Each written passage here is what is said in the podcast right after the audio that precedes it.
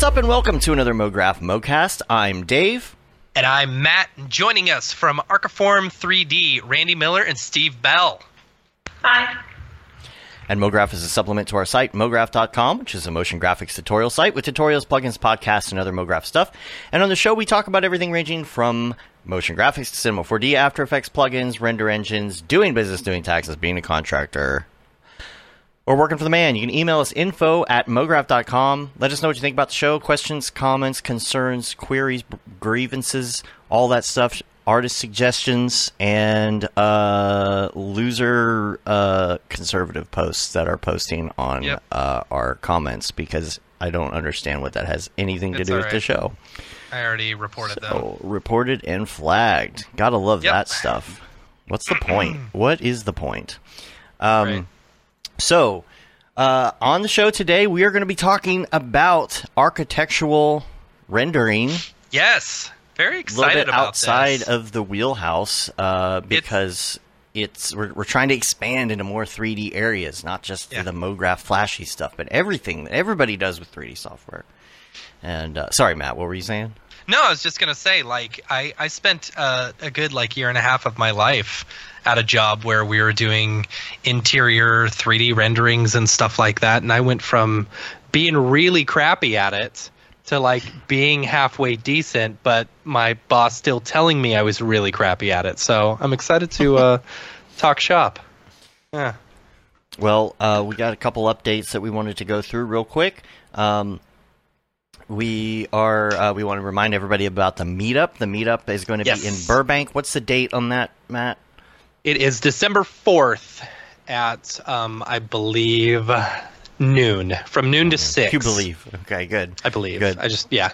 Yes, from noon to 6. So Yes. we will be, we'll be hanging out, you know, hanging out. Uh, we got a food truck coming. Um, and uh, we'll just be hanging out, you know, talking shop, playing frisbee, playing uh, cornhole, you know, and uh, hacky sack and all the good the, the good fun stuff. So it should be a good uh, a good time outside. Just a, a good chance for all of us to hang out outside together on a Saturday, you know, and uh, and, and be be together as mo mographers because we haven't gotten to spend any time together this year besides And- Camp Mograph. I am um, not going to be there. You Um, won't, lame. I, I am not going to be there, and um, I think uh, I will. I I'll think I just need to say that because a lot of people were surprised I wasn't going to be there. But with the new Mm. baby and everything right now, it's just still a lot. We got a lot of projects going on, a lot of background MoGraphy stuff going on, and Yeah. uh, just it, you know, it's just it's just not something I could make. But Yep. a lot of people have suggested that we do the Segway with the iPad on it. Where you can see my face and I can just roll it around and control it in the park. I mean, No. we should look and see what it costs to rent one of those. Yeah, I'm sure that's really expensive. I mean, you never know. And then you It's just go like, there's a hill that you just go like driving down on accident. Yeah, ah, yeah. so um, That's not covered in the insurance. Uh, Yeah. uh, question. But uh, uh, Sponsors. Uh, real quick. Yes, yes, Yes. that's what I was going to say. Uh, big shout out to our, our two sponsors for the event, um, Maxon and Otoy. Uh, uh, super excited to have them on board, helping out. You know, helping cover food truck and um, all the fun stuff. So uh, excited to have Maxon and Otoy helping us out as our sponsors for this event. Yeah. So we're hoping to do a lot more of these. You know, next year like um, some more local ones um, that's kind of things that we've been talking about but uh, uh, yeah this is our the first little mograph meetup in la which is Yeah. exciting so And uh, we also have a new article out. If you want to check that out, a space opera. It is a, it is uh, kind of like a an anime type piece, and um, it it talks about how it was done in uh, Cinema 4D, Redshift, all that. You can check that out. And then um, class update. I do wanted to give a class update because I've been Yeah. desperately trying. See, this is why I can't go out of town. Like I can't even Yeah. finish the class. Too we'll much just stuff finish the on. class and then come out of town Yeah, if it's done by then. I'm trying very slowly. Every every spare moment I have. Though it it's really the promo that's holding it up right now because it's kind of a complicated promo. But the renders are for the most part done, and so I'm trying to do like a a final uh, pass on that. get it rolled out. Everybody can watch the uh, the promo, and you'll see what I mean. Like it's it it's not an easy thing to set up. It's a bunch of iPads with a bunch of uh, video playing on them, and it's rendered with Yeah. the video, so it's like image sequences and uh, just just a lot of work. But it's almost done. Good old image be worth the sequences in Octane. And once that's done, I'm going to go ahead and uh, finish it out, do the audio, and we got to make sure the site's good. The class is good to go. Uh, so Class uh, is great. yeah, I'm really so- excited for people to get their hands on this one. Yeah. If you uh, if you want to sign up uh, to get alerts, you can do that on our site as well, mograph.com slash notification, I think. Or, cl- I'm sorry, class notification. And uh, you'll get an email when it's officially released, like right when it is out and available. And uh, Discord, we are going to talk about our Discord as well. We are, it's not Yes. like we're, we're not getting off of Slack. It's not. No, Slack's it's still like there. that. We're also Yeah. starting to Discord. I know a lot of people like Discord, and it's also a great Yeah. way to hang out. That's really what we're Yeah. using it for. Is but we did duplicate all the channels. If you're a Discord Yep. person and you want to come over and you want to start checking it out, we're not phasing anything out. We're just having both right now. Um, Mainly because it's fun to hang out and video chat with people all day. Mm-hmm. If you're stuck in your Yeah. office. Earlier today, uh, they were putting a giant rock on top of the grotto for our pool that we're building, and it was very precarious. And so I uh, streamed my my camera to, To the Discord. the Discord, and we had like ten people in there, all freaking out whether it was going to fall over on someone. It was cool. Yeah. Vernon says I'm Team Discord. I think that's gonna we're gonna have Team Yeah. Slack and Team Discord. Yeah. battle it out. You know? yeah, but we were watching uh we were watching these guys move this giant like t- one ton slab of rock and just hoping that it did not fall. Now, if you were Mm-hmm. Yeah. watching it on Reddit, I think the, if you were an audience in that audience, you'd probably be rooting for the rock to yes. fall. Yeah. But we were I watching mean, and holding part our of breath. me was rooting for it to, to fall, but I didn't want to deal with the repercussions of Right. it falling. and I'm really hoping to get in that hot tub before uh, before Thanksgiving. Yeah.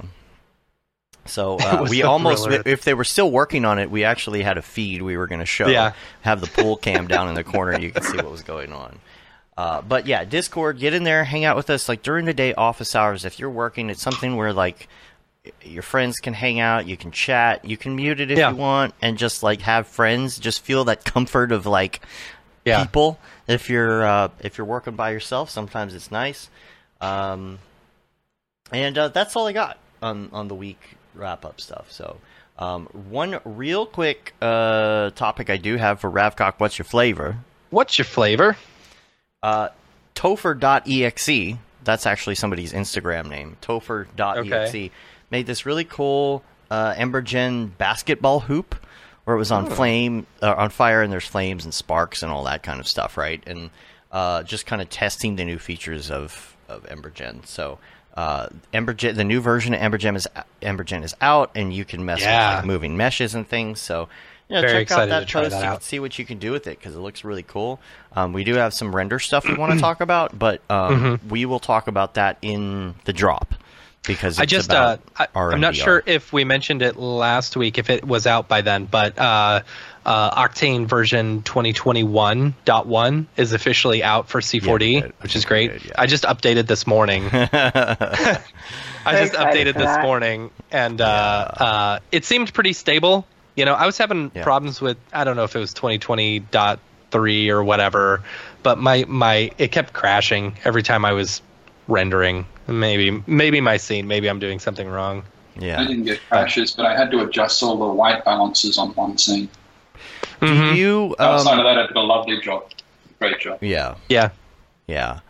Um, if if uh, everybody isn't aware, um, Randy and Steve use Octane. That's actually how we ended up talking in the first place. Is you posted uh an incredible piece on uh, the Octane uh, group on Facebook, and I was just so blown away at how it looked and how realistic it looked. Uh, I was like, okay, we got to talk about this architectural Yeah. stuff because uh, you there's are there's mi- not a ton of people doing architectural stuff. Uh, So let me take that back. There aren't a ton of people who are doing good architectural stuff. in know. Octane. yeah. yeah. Um, Octane Yeah, a is lot a whole use- nother beast when it comes to architectural. yeah. It is. A lot of people use what? A lot of people use the other render engines to do architectural work. Well, typically V-Ray owns architecture. Yeah. We're different. Yeah. Yeah, when That- I when I first started getting into it, V-Ray was kind of like, you know, the main one that I was working in, and then uh, switched over to Octane because it was faster, you know.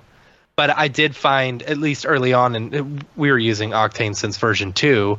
You know, it was harder to get the uh, harder to do the the same similar things that you were doing in V-Ray. You know, without it spending having taking just as much time as it was in V-Ray. You know. Yeah, so we, we saw what you did. Now, the the piece that you did in particular, I think you used a mix of Octane with motion tracking onto drone footage, right? Depends which piece you're talking about. I can't remember now. It's it's been a while. We scheduled this like way in advance. I'll have to try and find that. But you do a mix of both, then, right? You do track. Yes, we do. Yeah. Yeah. Yeah. I think if you're going to do arc this properly, you've got to be able to do that as well. Mm-hmm. Yeah, it, Because it's you're putting something imaginary under something new, and, and people want to see the two things together. So you've either got to be tracking footage or cutting up photo montage. and Mhm. how do you generally track that footage? What do you use? Well, I've got a Mavic 2 Pro, which I love, and That's then uh, After Effects. Uh, I find it easiest to do my tracking in After Effects and Hmm. then export camera to Cinema 4D from there. Then uh, for alignment, I actually build a drone model of the entire site and everything around it, which my clients love because they can calculate earthworks and things from that as well. And then I line everything up and boom, process it all out, and you can pretty much guess the rest of it. Uh, composite it all back together in After Effects, and it's done. That's rad. And um, have, oh, I know what I was going to ask you. Did you see the new drone, by the way, that came out? Oh yes, the new Mavic. picture Homer Simpson drooling. Yeah, it's like every time those every time they come out with a new one, I'm just like, oh, I need that one. And then I Yeah. it like you know five times, and then it's time for the next one to come out. I, I Yeah. promise you, as, as soon as Drone Deploy has compatibility with the new one, we'll, we'll probably have one too. Although it's a big thing for us because we, you know, we we can only have eight batteries and everything else. Mhm. That job's getting pretty big, but yeah, I think the little Mavic 2 Pro over in the corner there is going to be tired soon. Yeah, It'll be on eBay. yeah. So um, let's uh, let's start from the beginning. Actually, um, now that we got the week wrap up and things out of the way, get in get into your your story.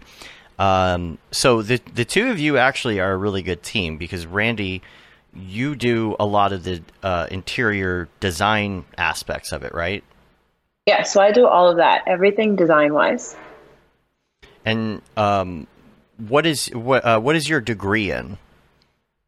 So currently, that's a okay. so and, and, and I'll also say it doesn't have to be a degree. A lot of people Yeah. on the show did not get a degree, and they're no, really I good at don't what have they a do. degree, but I there was actually no 3D when I yeah. was young. So I Right. went, I actually went to college to get a math and statistics degree, Okay. and then I stopped that, and then I went into radio. So I did radio for three years, Nice. Cool. and then I just kind of was dropped into this, Math. literally Interesting. dropped into it mid project yeah, How how did you meet then? at a bar. at a bar. Oh, that's hilarious. That's So- great. It was For something totally different too. and it wasn't a, like a, a, a hit or anything like that. Um, I had a, a project here on the island that I was working on, and I was sitting around with uh, Chima and Harry at the Yeah. other end of the bar from where you were, and I said, "We need like greeters. We need nice people to meet people as they come on the island, and possibly as early as next week." And the guys come up with all these suggestions, and that. And I said, "No, no, I need somebody, someone that just looks genuine." fresh faced, genuine, and I, and I point across, like her over there. Literally. Oh, And no like way. there. And they go, what? Her? Yeah, look, she looks genuine. She looks like a real person. And I said, go talk to her. And they were too afraid. So I went over there and gave you Harry's card. Yeah. And then, um, then I realised that she wasn't just a fresh-faced, looking, genuine-looking person. She's quite a brainiac as well. and uh, that's uh, yeah, bit by bit, we ended up working together all the time. That's Yeah. been going on for Eight years. eight years now. Wow. Wow. Yeah, That's crazy. And now I'm Yeah. sure that like the math helps though, right? Like the the uh you well, know, I like, don't have to think about those complicated things. I just give it to him. I'm like, I get to do that. you do that. I make Uh, it look pretty. You figure out how to make it work. hmm just make things look pretty. It's, it's way more complex than making things look pretty. She's really selling herself short. Yeah. There's a lot of work that goes into it. so I when, feel like I, I feel like with interior uh, or with uh, uh, like 3D interior scenes and stuff, like it, it, it is an art form in in the sense that like you know you ha- you can't just like build out a scene. You know, you've got to know how to light it correctly, specifically for interior design. You know, and you also need to have that eye for design, like what is going to you know like different uh, uh, uh, what's textiles and different you know uh, I don't know accent pillows or like different decor it is throughout the room and stuff. It's it's a so lot. basically, yeah, it is because I mean, in 3D, texture is not the same. In Mhm. 3D, lighting is not the same. In 3D, color is not the same. Mhm. So there's different aspects that you have to like. For instance, if I put in a regular sofa with suede, it's not going to come out how it looks in real life. We have Right. to actually play with You the gotta work. texture itself. You have to work on the texture. So Mhm. there's a lot of aspects. Or like the size of a tile, you have to play with it sometimes to get it perfect. Mhm. The texture on something. And then sometimes we lock down with something that's locked into a, a specification. Yeah. Mhm. The client needs this to be this color, this shape, this size. Because everything that we do is to scale. Yeah. right. Yeah. I've also found that sometimes, like, I've sometimes had to uh, exaggerate certain textures or Mhm. something. Like, say Yeah. you've got a like a really fine, like I don't know, corduroy texture or something like that. You know, you're not going to see it when it's too far away. But if, if the client wants to see that, you sometimes have to make it bigger so that it's it's more noticeable. Yeah. So with textures, we do that. We try not to do it with actual objects. Mhm. Right. Yeah. Right.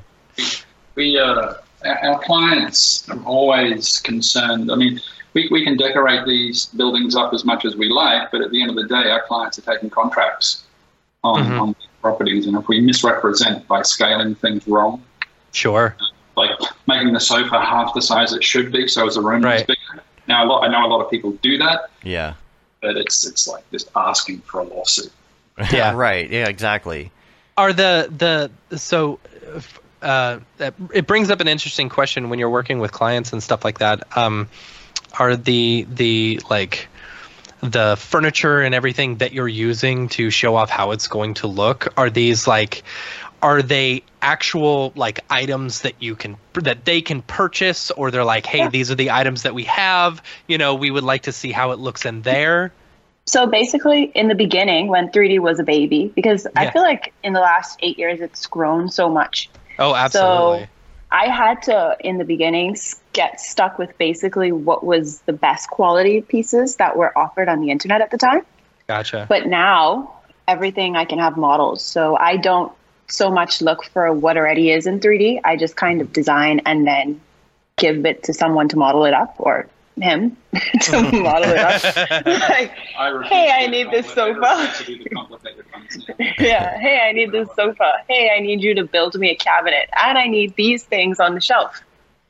So, that's cool yeah. But So- everything that we put in, you can purchase.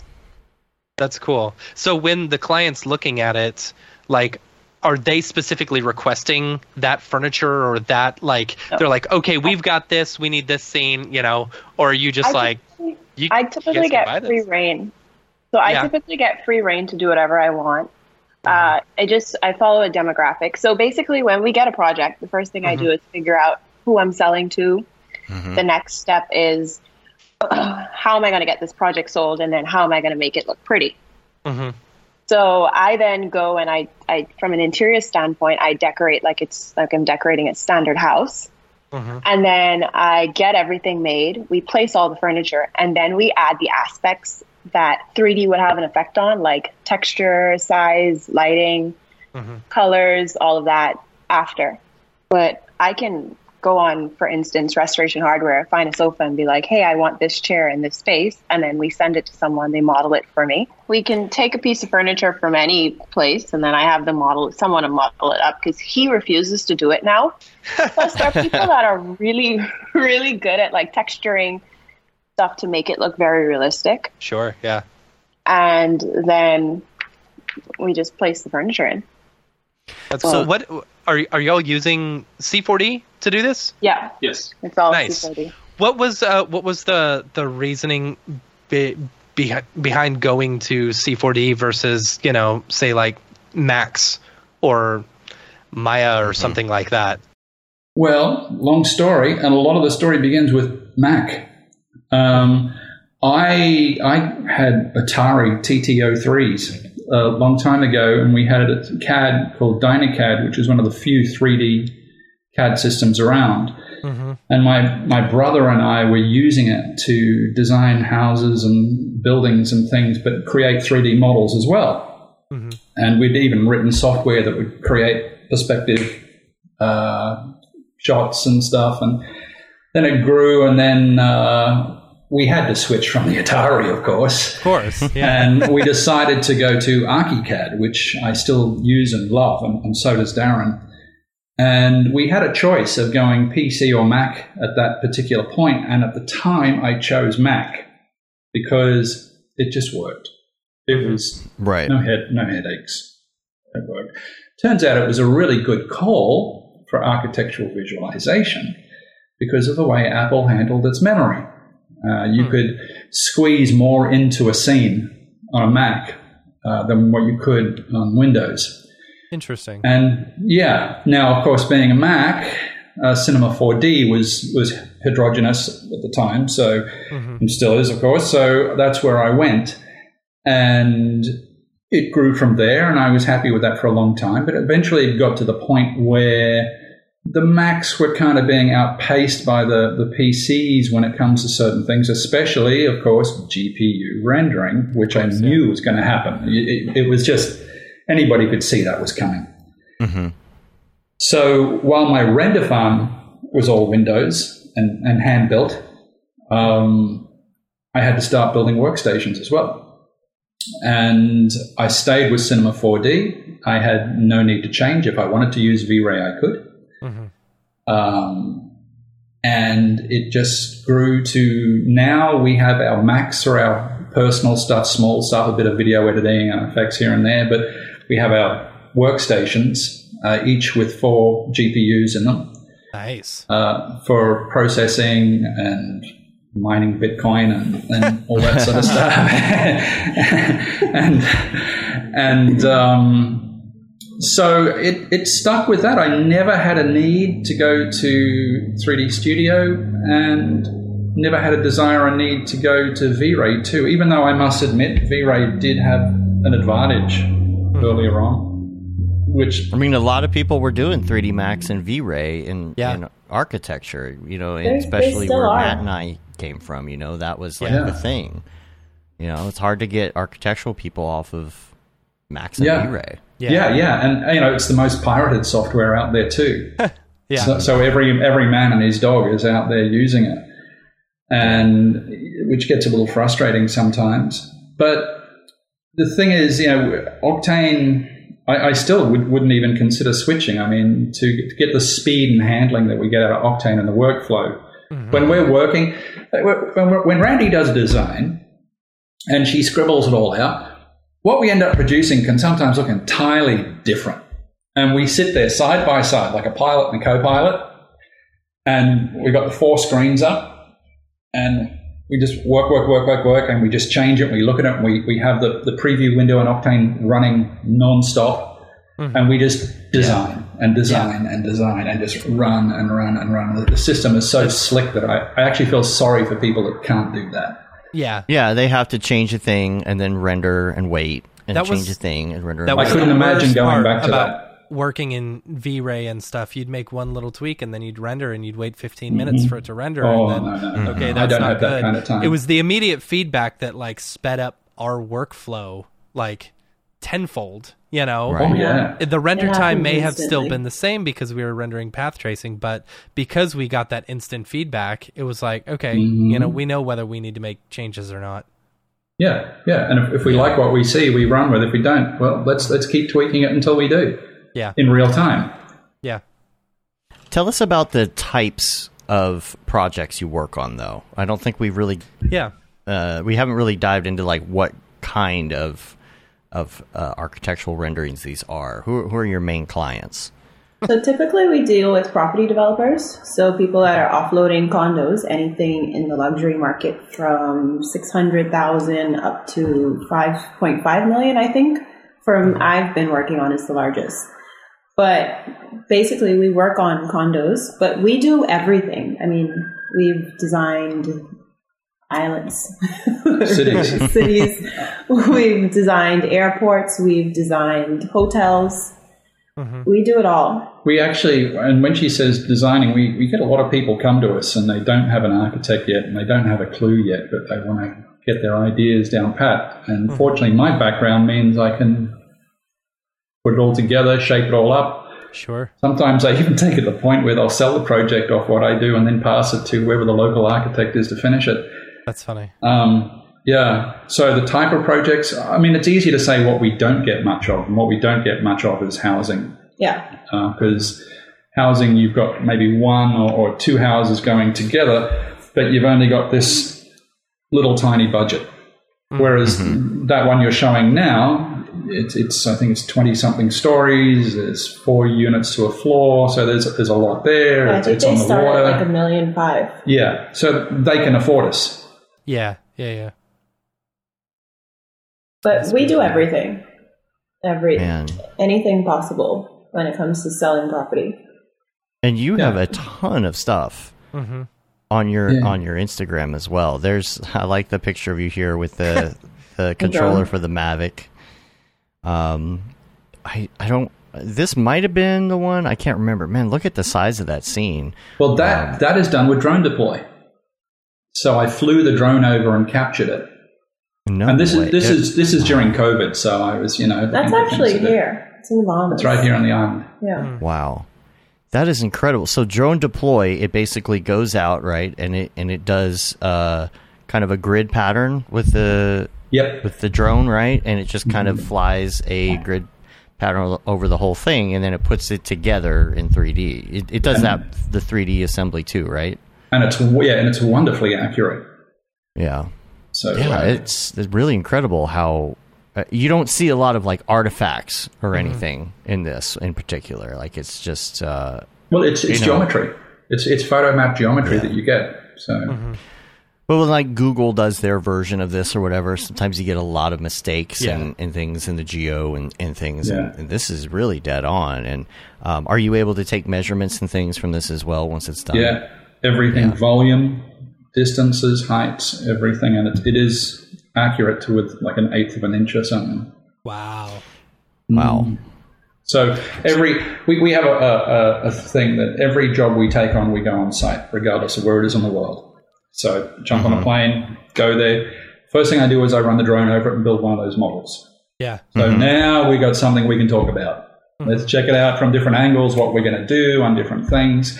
And then, of course, I can take my 3D and then drop that into it as well. And of course, for the camera tracking, perfect for getting the alignments right. So, Yeah. Okay. Absolutely. Like this shot that we're looking at right now, you're mixing 3D and 2D. yes. Yeah. Or, I'm Yeah. sorry, 3D and, and live footage together. Yeah. Um, but yeah, what you were touching on there, I wanted to go through the process a little bit because somebody says, I want something.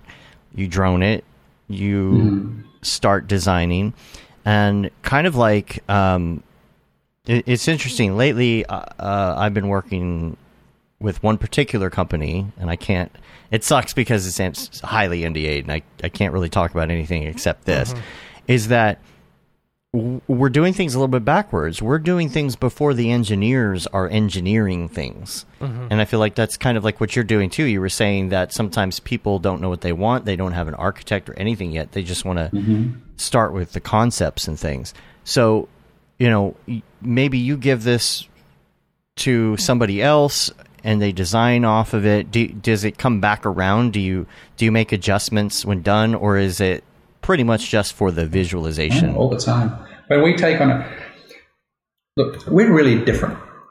Mo- most companies say, okay, it's this much per rendering and this much per second for animation. We're like, we're going to charge you this great big number for the project, and whatever we've got to do We'll do to it. get you across the line is covered. Not one more penny to pay, and that's it. And it actually works out very competitive to the people that charge per rendering or something. Mm-hmm. Right. So yes, things always come back, and we're always glad to look at them. A lot of these projects that you've you've got up there, I still have loaded up on my, my drive now, and still make tweaks to them, just so as the client has something new to put out every now and then. Mm-hmm. Because you know, I, I like what I do too, so it's kind of nice to go back and say, "Oh, I just I thought of a better way to do this," and I, I tweak it and I get it to the client, and they, they don't expect it, but they've got something new for Instagram now. And then, so do you kind of do like a um, almost like an empty building, and then Randy fills it in, basically? And and then the the other question on that is is Randy, how much do you do you like work in 3D, or do you just ask Steve to do it, and then you go about like working with the client? Like, what's the flow in that process? Uh, so it depends on what we have going on. So, for instance, for a condo, usually there's a main designer, like an interior designer, that's working on the common areas. So we do everything. So exterior, interior, Mm-hmm. and so um, I would basically go try to because we also have to think about from a marketing standpoint. So outside of just it being pretty, we have to think about this actually has to be marketed. They have to take this and sell this. Real estate agents have to have it. So I try to make everything a bit like flow together with what if they have an interior designer already working on the project, something that they their design scheme put into the units that I will design. So how it works is, um, like I said, I, I can source 3D. I don't physically work in 3D. I sit next to him and he gets that done.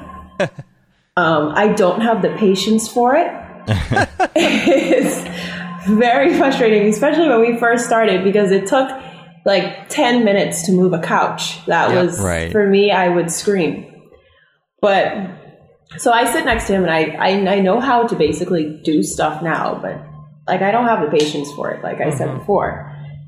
Um, as far as how, how our workflow goes, um, I go on my own and I come up with a design scheme and concept, and then I source all of the 3D pieces that I would need. Um, back, I used to make him build everything. He used to be so mad. So Yeah, but- I, I, I didn't have a life. could you imagine? Because in the beginning, I think we designed like my first project. It it was four units, and each of the units had four bedrooms, a, four bathrooms, a kitchen, a dining room, a den, a living room. Jeez. So that's like twenty something pieces of, I mean, chandeliers, like Yeah. thirty lamps, eighteen beds. Like it was insane yeah. so modeling and then i like i don't like to copy things i like each one of my designs to be special and i like them all to be different mm-hmm. so each bed would be different each ottoman would be different each rug would be mm-hmm. different so it was frustrating in the beginning when you couldn't really find much 3d Yeah. work and we had to Yeah. have people and it was expensive to get people to build models mm-hmm. Yeah. $50 to build a couch Yeah. Yeah. is You go buy a couch for for that, that. alone. Yeah. the budget to make 3D was expensive back then too. It's not it's not that bad now. Mm-hmm. But uh, I, I source everything. Like I said, I, I start off from an interior design standpoint. So I look at to see what's the latest trends or what's going to work in that area. And I, I don't limit myself to 3D anymore because everything can be built and it can be built Right. beautifully and I design basically if I, how I want the space to look, and then I sit next to him and then say, okay. Well, I also source the furniture and everything in 3D, and then I sit next to him and say, this is what I want. Put this in 3D. And then I normally that night or something I'll put everything in place and the next morning we, we just hit it and start, you know, Yeah, because groovy. it's not like you Yeah. can buy stuff and then place it. You actually have to place it and make sure that it sits right, make sure the the angle's right, the texture's right. So it might be like a week or two of getting things ready, and then a week of it's just sitting side by side, cranking designs out one after Yeah. another after another. And sometimes it goes fast, and sometimes it doesn't. No. Just depends. Sometimes we like hit writer's block. Sure. The most of, because I mean, you're working on like eight bedrooms, trying to make them all look nice, Right. And realistically, different. and you know, that can, yeah, that can it's be difficult. Yeah. it's challenging. but I think we're as far as like even the little things because I focus mainly on trying to make it as realistic as possible and as livable as possible and as relatable as possible. Mm-hmm. So even little things like getting sculptures made or the texture on paintings, like we focus on every little aspect of how can we make this photo look as realistic as possible. Mm-hmm. That's and good. um, and I'm, I I'm and that that makes it pay off. You know, It does. the the Of course. photorealism is what really sells it. I mean, even labels, labels on Yeah. coffee makers or like the knobs, the lights, like every, we Uh-huh. put detail into everything. That goes back to what you said before, photorealism. Uh, not everybody goes the photorealistic way. Yeah. They, they go. Yeah. I don't even know what to call that other style, which other than plastic. Yeah. Um, Non Yeah, it- photorealism. Yeah, yeah. Yeah, I think it's- it's is the only way to go, and it's, it's the only thing I try to achieve. The whole whimsical, let's make it look plastic thing. No, if it looks like a rendering, then I've failed. yeah. Yeah, a lot of the um, basic, like even architectural apps look like that too. And I'm wondering if people are using just certain apps that are made to make that stuff and not specifically like custom designing. You know, Uh, a lot of them nowadays are still just processing out something crappy out of 3D Studio and then doing a lot of Photoshop over the top of it, yeah, Yep. which is why they can't produce animations because, well, yeah, they can't move the yeah. yeah. Yep. Um, Yeah, we got only it. use Photoshop for toning, Mm. color toning. Mm-hmm. We have a lot of questions uh, as well. I want to go back a little bit. Um, one of the things I did want to ask uh, you, Steve, is I don't think we asked y- uh, your background in particular. You got a, got, He's like, uh, I'm out of here. the door open. I don't want to talk about my No, background. Somebody's doing yard work out there. Somebody's Um, out there. So, um, the uh, where did you? How did you get your start in this? Did you go to school? Like, what's your background as well? I don't think we It's, asked it's, you that. it's an architectural background. Mm-hmm. And, uh, you know, I I got into computers before pretty much everybody else because I've always had shaky hands. So my handwriting sucks. So It's awful. back in the days, I had to use No, it's like scribble. Yeah. I um I would have to use stencils uh, and with my drawing pens because my handwriting was always terrible. It's the only way I could produce some decent looking drawings. And I thought this is just crazy. So as soon as computers came out, I was straight out there. I got to get Yeah. me one of these. And now I'm typing, and I can type really well. And um, so I was producing CAD, and then I thought, well, 3D is where it's got to go. This is so hmm pushed very, very hard into that, and then switched to ArchiCAD, which is, is just 3D made for architecture. Yeah. And uh, then everything just sort of, you know, I've, I've done property development, construction, and, and a whole other kinds of thing, uh, things. Uh, some of them not even really related to what I do now. And it just evolved from there to, to to what I like to do. I mean, if I don't like doing something, I don't do it. And I, I really like doing 3D. And I, Yeah. I, like imagining things and creating things and doing stuff. And I, I like digging around in computers and buying new video cards and things like that. I'm a geek. Um, do you uh, questions here in the in the chat? Uh, thoughts on 3D printing in the architecture industry? Um, I, I, that might be referring to like.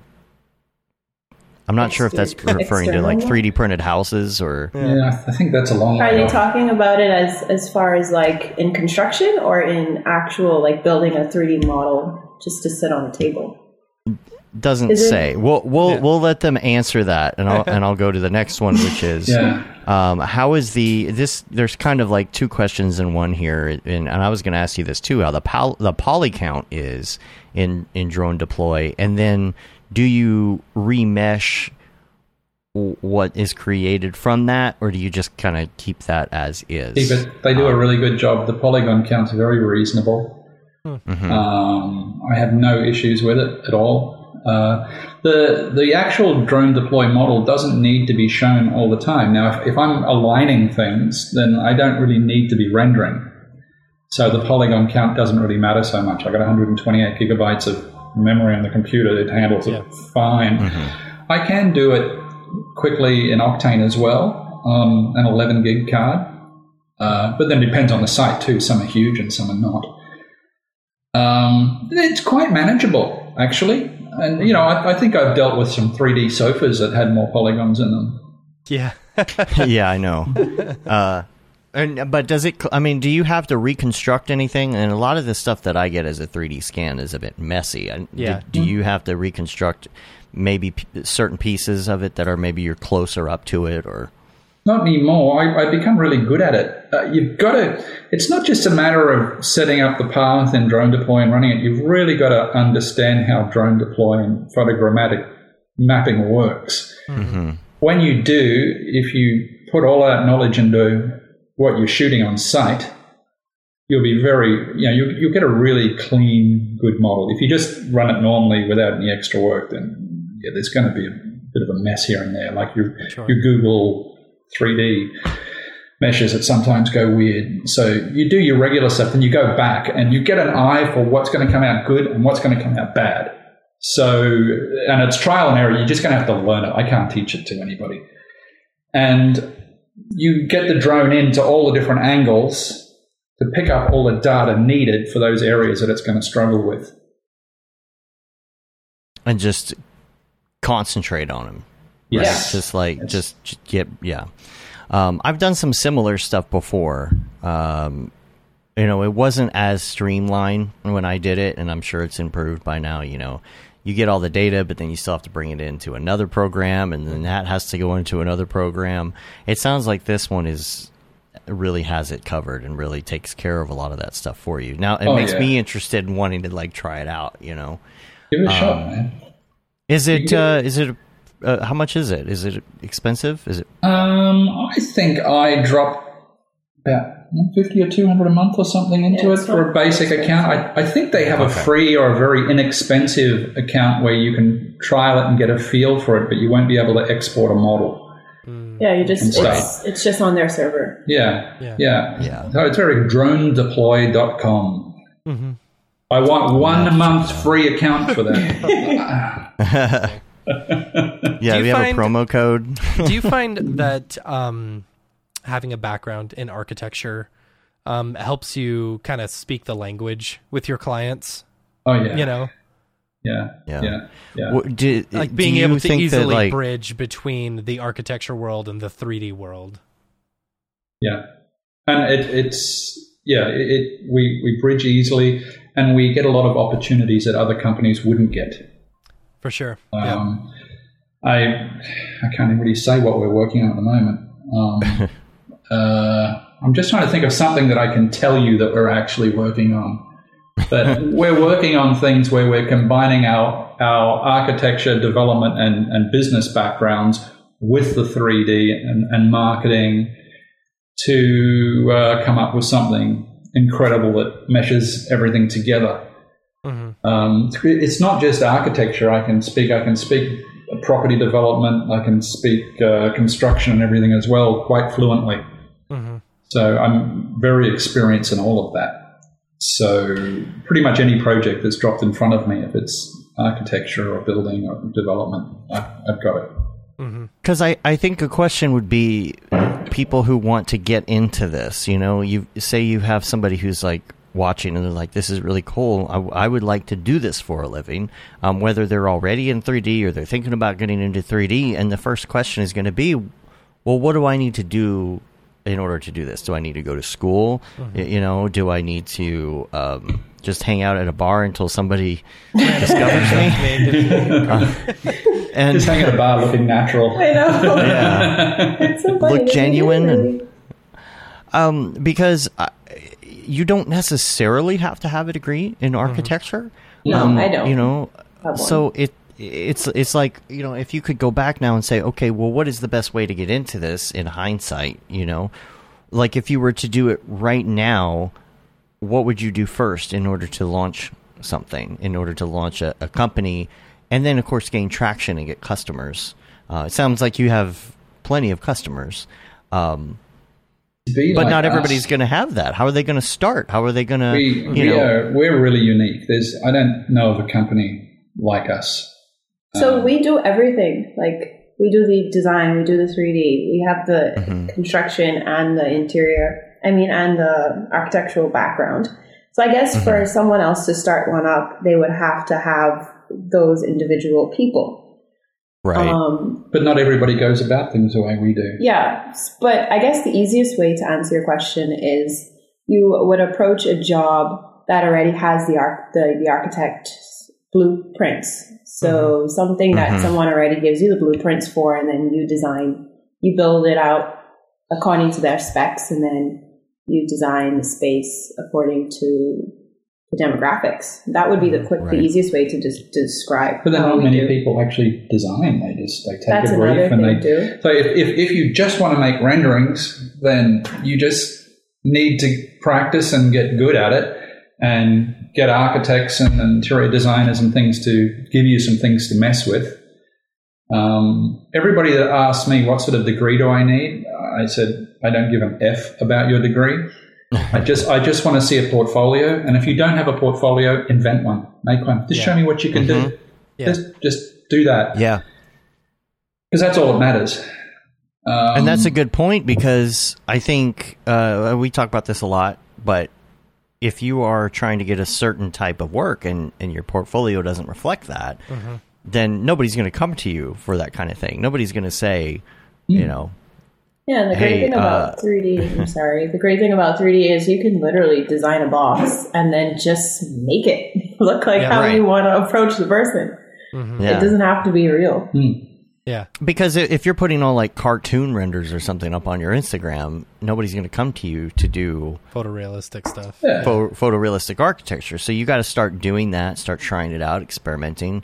I wouldn't say do it daily because I think that's a lot to do in a day. Yeah. But there are a lot of things, you know, Matt, where Matt and I come from, we we did 3D and and our art director when we were there, he came from an architectural background. So everything he was doing was in 3D Max. Uh, we did do a lot of of architectural renderings for commercials, like you know somebody standing in a bathroom and it transforms or something. You know, we're doing stuff for you know spots for people who sell windows and the mm-hmm. windows change, and we're showing that the, these awful, awful They were bad. versions of exteriors we were doing. But the one thing that you know he did teach me anyway when I was building stuff like this were the little details that I didn't know about when it came to architecture, right? Mm-hmm. Like I would make a box and I was like, okay, here's my room. Well, you you look at it and you're like, why doesn't this look right? And he's like, well, you have no trim. Yeah. Yeah. Yeah, rooms have trim. That's Everything has adds to the bevels. yeah. Everything has bevels, Things and that are um, very important. yeah, It- and, and a lot of people don't even really think about that. But yeah, you look look at the trim in the bottom, look at the carpet, look at the look at crown molding, look at uh, and when it comes to windows, gosh, when you're trying to do windows, there's all these little details and stuff in it, and oh, um, ArchiCAD. ArchiCAD eats that up. yeah. Boom, boom. Yeah, it's it's very um, easy to think, oh, it's just a box with some furniture in it, but there's a lot more. Even even uh, textures like on a wall, for example. You know, you do a flat wall, it's going to look very flat. Um, you've got to add some texture into it, and then maybe a little more broad texture. Um, something that I did a lot was I would put some really large scale noise into a wall and then I and, and then I pull it back a little. So there's just very subtle variations. Yeah, we used to do that. Yeah. Get back when Um, we were noobs. Yeah, now we actually know that you can make semi-gloss paint happen on a wall. Right. There you go. Yeah, I'm always And, tweaking uh, the wall texture. Yeah, and that's something when I was doing it, we were not on GPU rendering. So it's like, okay, we're just going to throw this on here and hope for the best. But now, and, and if we wanted to put gloss on something, it would increase the render times like exponentially Yeah. back then and, you know, reflections. Um, so, um, so practice, I guess, is the answer, Is- right? Yeah. Is there any? Are there any like tips or tricks that you can think of off the top of your head in order to make a scene look more photorealistic because like for example when i was working in v-ray um you know you'd want to do portal portal uh, Portal uh, lights. lights on all the windows and stuff and it'd give you a much more you know pretty stuff. looking scene but that's not you know portal materials in octane have never really worked that way you know I don't use the portal material in Octane Yeah. at all. Actually, I, have just yeah. put in an area that's light. its version two Yeah. Yeah, I, I put in an area light. I, I gave up on the portal materials. Mm-hmm. Um, I tried them again a few months ago and gave up again. yeah They don't That seem like they do anything. i don't think they do anything I don't think they do anything. But if you put a if you put a, a light source in that matches the glass, don't do the whole window. Do the, the glass bits between the mullions and things. Um, put that in, and uh, then tweak and adjust from there. That seems to get a much better result. Mhm. And then, of course, you want a bit of daylight coming in through the windows as well. Yeah. Right. We put in actual suns, Yeah. and we actually put in the type of day, the time of day that we want to reflect right. the mood. Yeah, every scene has a different mood. And a lot of times, the problem that I would have, even going into path tracing, is that there just wouldn't feel like there's enough light in the room. And one of the Yeah. tricks that a lot of people use, they say, "Oh, well, just turn off a wall." Well, you can't always turn mm-hmm. off a wall, yeah No. you know. So, do you, do you have problems with scenes looking a little dark? I, I feel like that's an octane architectural mm. issue. Mm-hmm. No. We don't have that issue anymore because, like I said, we so the be- the best thing about Octane is the fact that it literally mocks what you put in. yeah So Right. if you put a light source in, it's going to mock that light source. Mm-hmm. So when we approach a scene, we literally put in can lights. That's the first thing that happens. Right. So there's the natural sunlight that we start to work with. And then we drop in the actual ceiling lights. Like we put in a lighting model into the actual plan. And then he puts in a lighting source and um, moves the direction of the light to fit whatever I need it to point to. And then from there, you put in other fake lights here and there. Yeah, sometimes I set up each scene as though I was doing it with photography. Yeah. So if you've ever done interior photography, Right. um, setting up soft boxes and things like that around the place, sometimes I'll head in that direction too. Lately, though, you know, I keep all my octane settings cranked all the way up and just bouncing enough light around, if you've got the GPU horsepower to do it, Yeah. Might as well. comes up so much more realistic um, Yeah. than than putting in the equivalent of studio lights and things. But I, I, you know, I if I still can't get it, yes, I'll drop in some fake studio lights. But I never go beyond that. If you try too hard, things start washing out. You start getting that plastic look that everybody else has. And as soon as you start heading in that direction, just just stop, stop, start again, start again. You you screwed something up. So uh, it's look. The more horsepower we have under the hood nowadays, um, the easier it is to use more natural light, more bounces, Mirrors, um, and reflect. lately, you know, there's always been this struggle, and that clients are always, we want it bright, bright, bright, we're brighter, brighter, brighter, we want everything bright, bright, bright. Nowadays, clients are starting to wake up because in today's world, they're looking at Instagram and they're seeing so much beautiful photography and things getting around. They're letting us make things look more realistic and Yeah. have dark shadows and, and things like that, and contrast in the scene. And hmm which lends itself to less lights, more processing. right Did if answer somebody the comes question? to you, if it, well, um, wait, what what was the question? Oh, we were Yeah, talking I about the. I'm straying off on a bit. I don't know where I went there. I'm back. There's a bunch of there's a bunch of questions in here. I guess. Uh, God, I had three things. Um, one question was, um, oh, one question is, have you been? Do you work on anything outside of architecture and 3D, maybe for fun? Like, and do you would do any personal projects or? Oh, I wish. No, we always talk about it though. Yeah, we keep thinking about it. We never get the time to. Just when we think we might have some time, you know, we need to. We need to deliver something or, or make money. That's always good. Yeah. that's always Um, important Yeah. Um, Nowadays, I guess Yeah. the way that we approach a project too is to make sure that we were trying to do something fresh and Mhm. new. So, like, he got to play with designing a Tesla oh, the other day Oh, for nice. a project that we have going on. We can talk about that one. Yeah. Yeah, so so it's like a solar powered place that has. Uh, it's a, it's in Puerto Rico. It's got solar power and a lot of really cool features that we've animated and done up, and uh, um, you'll see videos start rolling out in that in the next few days. yeah, the project Um, opens on the first. Yeah, uh, very very cool stuff, and that's always fun. And and even today, I was looking at you know those solar panels I put on the roof. Yeah. I want to redo that clip and have the sun coming down and glistening in the panels and reflecting back up at the camera. So we get to have fun Mm-hmm. Yeah. uh, sometimes, but as far as pet projects, not really. We I don't have wish. any. Well, we make our real projects our pet projects. Like some of the images you pulled up before were from a project I did two years ago. And but I always wanted to put those sparkly like Christmas lights up a, the, a trunk of a palm tree. I'd never done that before. oh so I went back to that project, which they're still selling. They're selling the, the third phase now. So Mm-hmm. I wasn't wasting my time. The client would get value out of it. Yeah. And uh, I put the sparkly lights up the tree and tried a few new tricks with water and stuff like that as well. So I guess that's when I, I get to have a little bit of personal fun, but it's still work. Sure. I'm guessing that you fake water a little bit for the most part, right? You're not doing like water sims unless it's like a, a feature, Particles. right? Are, are you Yeah, you'll getting you'll, you'll see a, a clip getting around that has got some nice simulated fountain coming, a, a fountain going into a pond, but outside of that, the rest is fake. It's just bumped or displaced. Right. Um, the swimming pools are way too big. Yeah, particles in the water would chew up memory. Yeah. oh yeah.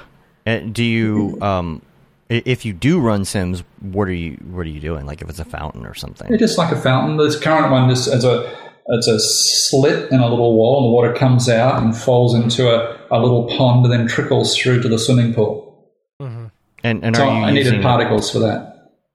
what kind of what is that? I well, I bought that one, which was great.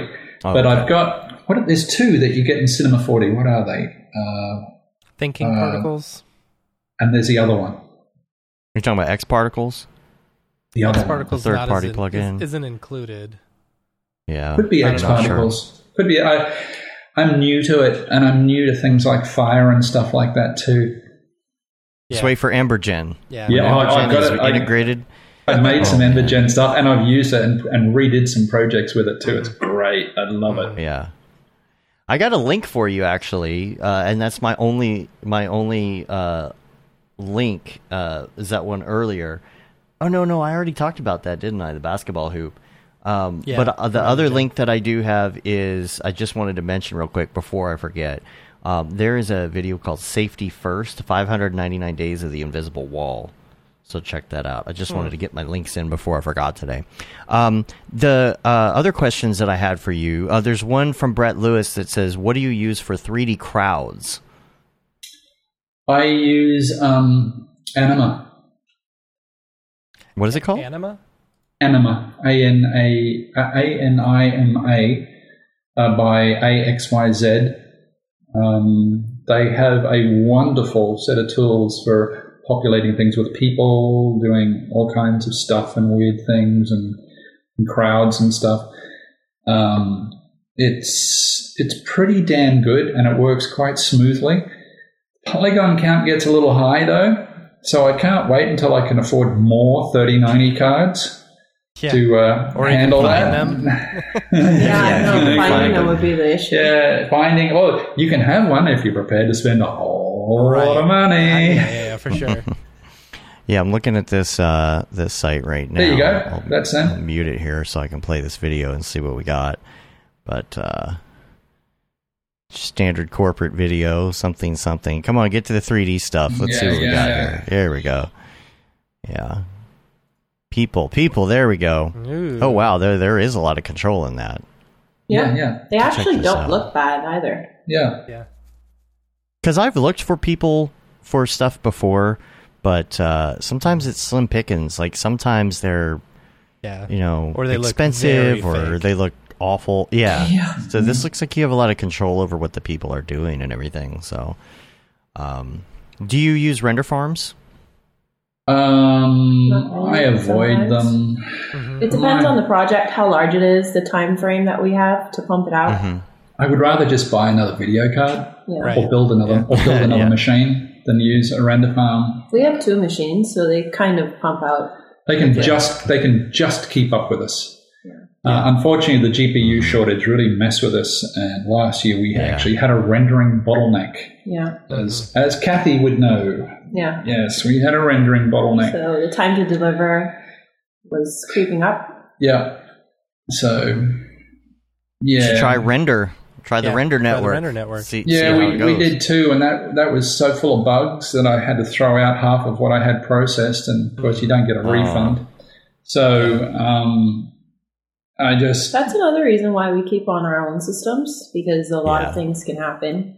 Yeah, midway can- through, it can just stop. it's probably the over one. It's probably the one biggest thing we don't even outsource our projects. I mean, almost every ArchViz company in the USA now just outsources everything to Florida. They're just a middleman. it. Yeah, Mm. Um, we we don't, and it's when we lose control when it comes to our rendering, to our work, and everything else. The wheels start falling off. The clients get drops. angry. Quality drops. Everything else. So Yeah. having our, our own in-house rendering, I can afford to do something and throw it away tomorrow if I don't like it, right. Right. and do it again. Sure. Yeah, that makes sense. Talk Um, to me what about- I, I, w- I was going to say, Oh, talk so to me good. about.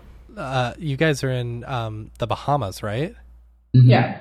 How does how how how does it and do clients talk to me about uh, how a project goes like working in the Bahamas? I can't I can't assume that there's I I don't know, but it is a it is a luxury island. you island. talking about like people like like getting jobs and or stuff like that, you So know? we don't have work here. That's what yeah, like, asking. I, I, I Most mean, of our work is in We have we have no projects. In no. Bahamas. So Right. all of our work is either in the United States or anywhere around the world. So the Uh-huh. Caribbean and then I guess the Middle East. Mhm. So basically, uh, we just have a social presence and people know that who we are. Mm-hmm. So we jump on a boat, head over to Florida, and then meet the clients, get on site. He Mhm. takes his photos, and then we jump back and we do our work here. Mhm. But uh, I mean, it's only a few hours away. It's thirty minutes by flight, Four Yeah. hours on four hours on the boat. No, Yeah, by the That's not time we by the time by the time we get out of the canal here, we're we're pulling up in, in Miami about four four and a half hours later, yeah, Yeah. and uh, we just park. We go we go see all our job sites. We go see our clients. We take whatever pictures we have to take. Maybe hang out for a, a week, have a vacation from the Bahamas, Right. Sure. and then and then cruise back and get into our our work and stuff. Because yeah, I've worked from home for a very very long time. Mm-hmm. So, and it looks like you guys probably work from home too. We do. oh yeah. Oh, yeah. Exactly. So my home happens to be in the Bahamas. That's, that's Yeah, nice. and and is that where you all met, or or did you Yeah. go out there Yeah. later? Oh, you met there. Okay, Hmm. I was curious about how both of you ended up there. But So it's 'cause I'm you were both already Bahamian. there. I'm from the Bahamas. Okay. okay. And I'm from Australia. Yeah. So, um, when what did brought you you, move? to the Bahamas? Yeah, Um, I had so much work going on uh, in the USA, but I didn't want to live in the USA. Gotcha. I wanted to live in the Bahamas for various reasons. And uh, so I bought this place. Um, maybe that was a good idea. Maybe it wasn't. I don't know. um, and I don't know. This is just the way it's evolved. Um, now that everybody's comfortable with it remotely, and I look, and everybody communicates via email. Look, the only time your phone rings nowadays is somebody's trying to sell you a, a car warranty, right? Right, yeah, right. exactly. Uh-huh, exactly. So the world has changed, and um, Yeah. as long as I can get on site, I mean, I, I can be in anywhere in the USA tonight if I need to be. Right. Um, so I can get to a client, I can be on, on a job site, and even if I was based in Florida all the time, well, how's that going to help my clients in New York or Saudi Arabia? Or Right. right. something? So Yeah. It it It's might so as well be funny. the same Everybody place. adjusted to Corona. We stayed the same. yeah, we say exactly the same. I feel like we kind of did the same thing Yeah. too. You know, we were just we were already kind of doing this thing, and and that's the thing. It starts with an email or a text or, or however you get introduced to somebody, and then it goes to a Zoom call, Mm-hmm. and Yeah. you never even get on the phone. So what does it matter where you are unless you got to go to the job site? So. Yeah. Well, you got to, but we we still go to every job site. Yeah, You- we go on every site. Yeah. We meet every client. You cannot genuinely do a job unless you can walk all over the site, see what's around get Right. a feel for it, and, and see it. understand the client and the project. But that's actually fun.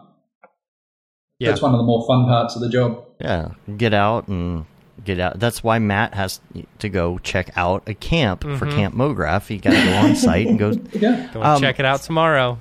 Yeah, Uh-huh. three questions. Uh, one of them in the chat here, and I remembered my other two. Uh, Brett also asked, "What about trees and trees blowing in the wind? And, and do you make them blow in the wind, or you just kind of leave them static?" I didn't know. Forester, Forrester. Yeah, there we. go. Forester, or Xfrog, or um, I, I've still got Tree, Tree Pro or something by Onyx.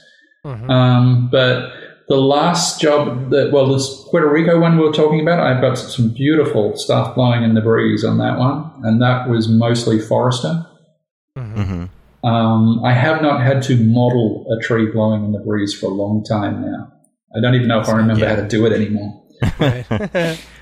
Um, if if a client comes to you though, and they have a specific texture that they need, and and this is something Matt did for a living, yes. uh, and it was a lot of work. Uh, Yeah, do, do you go down that route of of like actually having to take a picture and You do like to. the normal map and all of that? Yeah. You, you got to be prepared to do it. You got to know how to do it. I'm really shocked that sometimes I see new people in the game don't know how to make a texture from scratch. hmm hmm You got to. I mean, Grayscale Yeah. Gorilla makes it so easy having all their whole texture packs, and you just like Right. drag and drop, Yeah. drag and drop, drag and drop. We use the, the Yeah. CJ, CG Axis, CG uh, Axis, PBR textures a lot too. Um, they, they, textures are Right. awesome. but you've still got to know how to get a, a, a cruddy old picture from a from an interior designer that she took with her phone Yeah. and turn it into a good texture, even though the light's all different on one side. And it's, Oh man, it used to be so frustrating in the beginning because mm-hmm. people don't understand photo quality, Yes. and that's Yeah. the most frustrating thing ever. Fortunately, their iPhones have become so much better now. nowadays, but Yeah. back then you have to crop something and then go into Photoshop, put in 10 tiles. To, mm-hmm. Yep. It used Yep, to be yep. Oh, the tiles. Oh, oh, yeah. Yeah, and it can't look repeating at all. No. So No, you, it you, can't. you got yeah, Nope. Clone this one, flip this one. Mm-hmm. It used to be frustrating. yeah. Yeah. Mm-hmm. Yeah. Yeah. Um, oh, I was gonna ask something. I don't remember what it Uh, is now. Brett in the in the chat also asked, "Have you tried saving like an, a model and bringing it into Unreal Engine? Have you done anything in trying to utilize some real time?"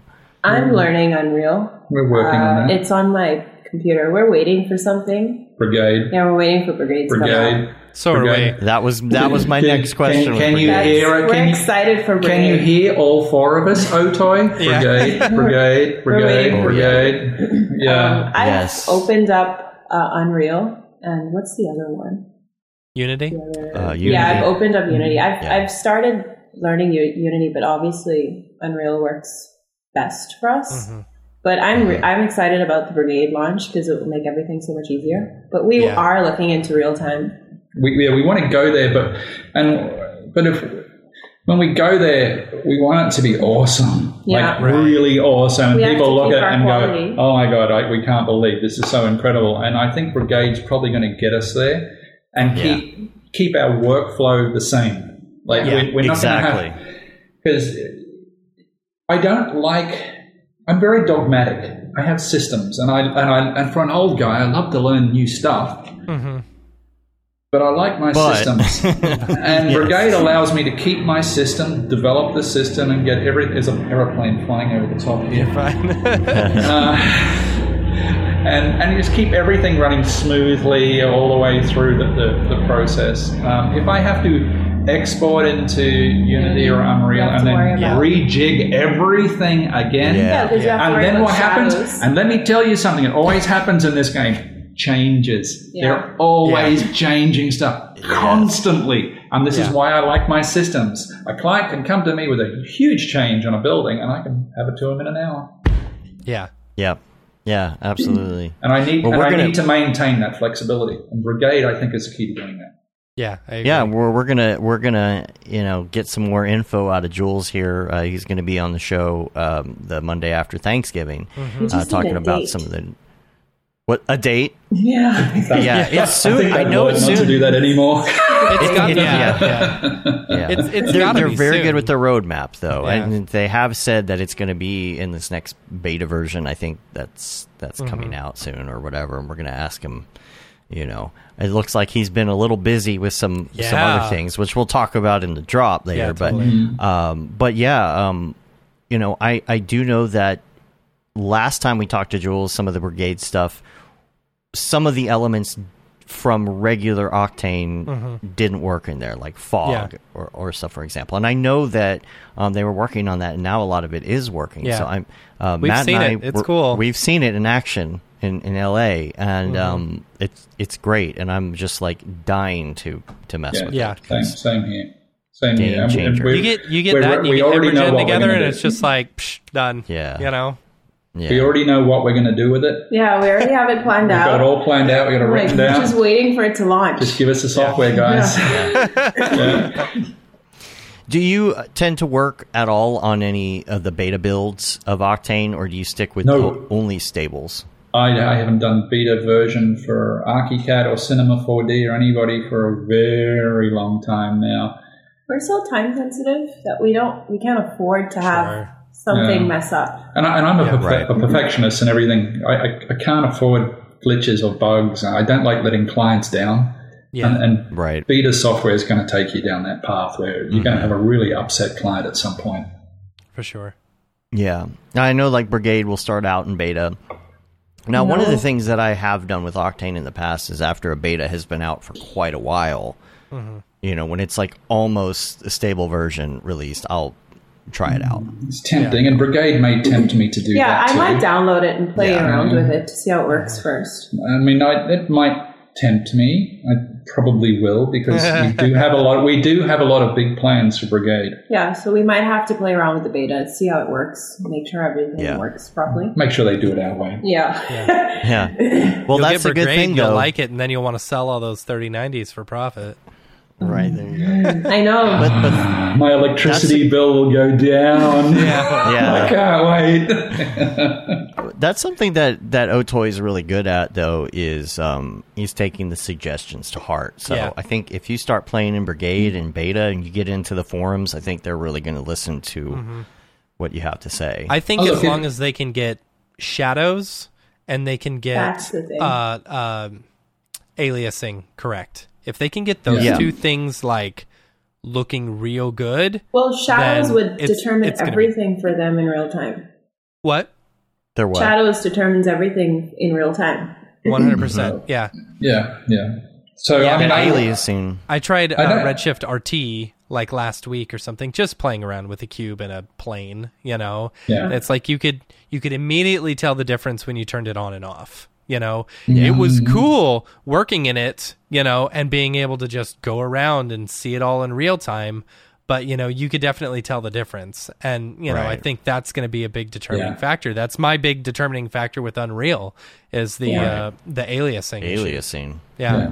I'm, I'm keen to see it because uh, still renderings, we can still crank those out the old way. No worries. They, they only take a few hours, even at, at 16,000 samples.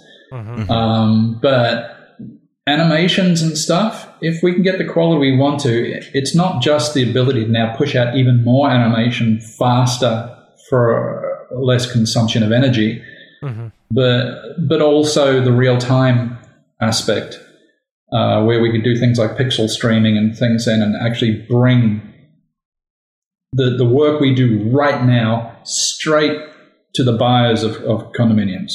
Mhm. Um, that's where we want to go. But we don't want to do it the way people are doing it now, where it's just ugly. We we won't release anything that's ugly. Yeah, we Right. have to keep our quality Yeah, we, we've got to say, I'd rather not have a new bit of. T- I'm, I'm, I'm like Mercedes. You know, BMW will put the latest and greatest stuff on, and the Japanese car the latest. Whereas Mercedes, I'll, they'll come up with like this this case, and they'll perfect it, hmm and that that's it. This is now the perfect case, and uh, we won't release anything unless we think it's it's it really is good and ready and it's perfect. Yeah. So, Yeah. Uh, Jags Jags says uh, chiming in to say that motion blur is also critical in real time. Yes. Yeah, I think that's going to be it. I mean, there's a great motion blur in Unreal, Yeah. uh, for sure. So, um, uh, where are we at on time here? We should probably uh, we should probably ask you some of your favorite things here. Yes. Um, we're going to gonna do run to the MoGraph restroom real quick. I'll be right back.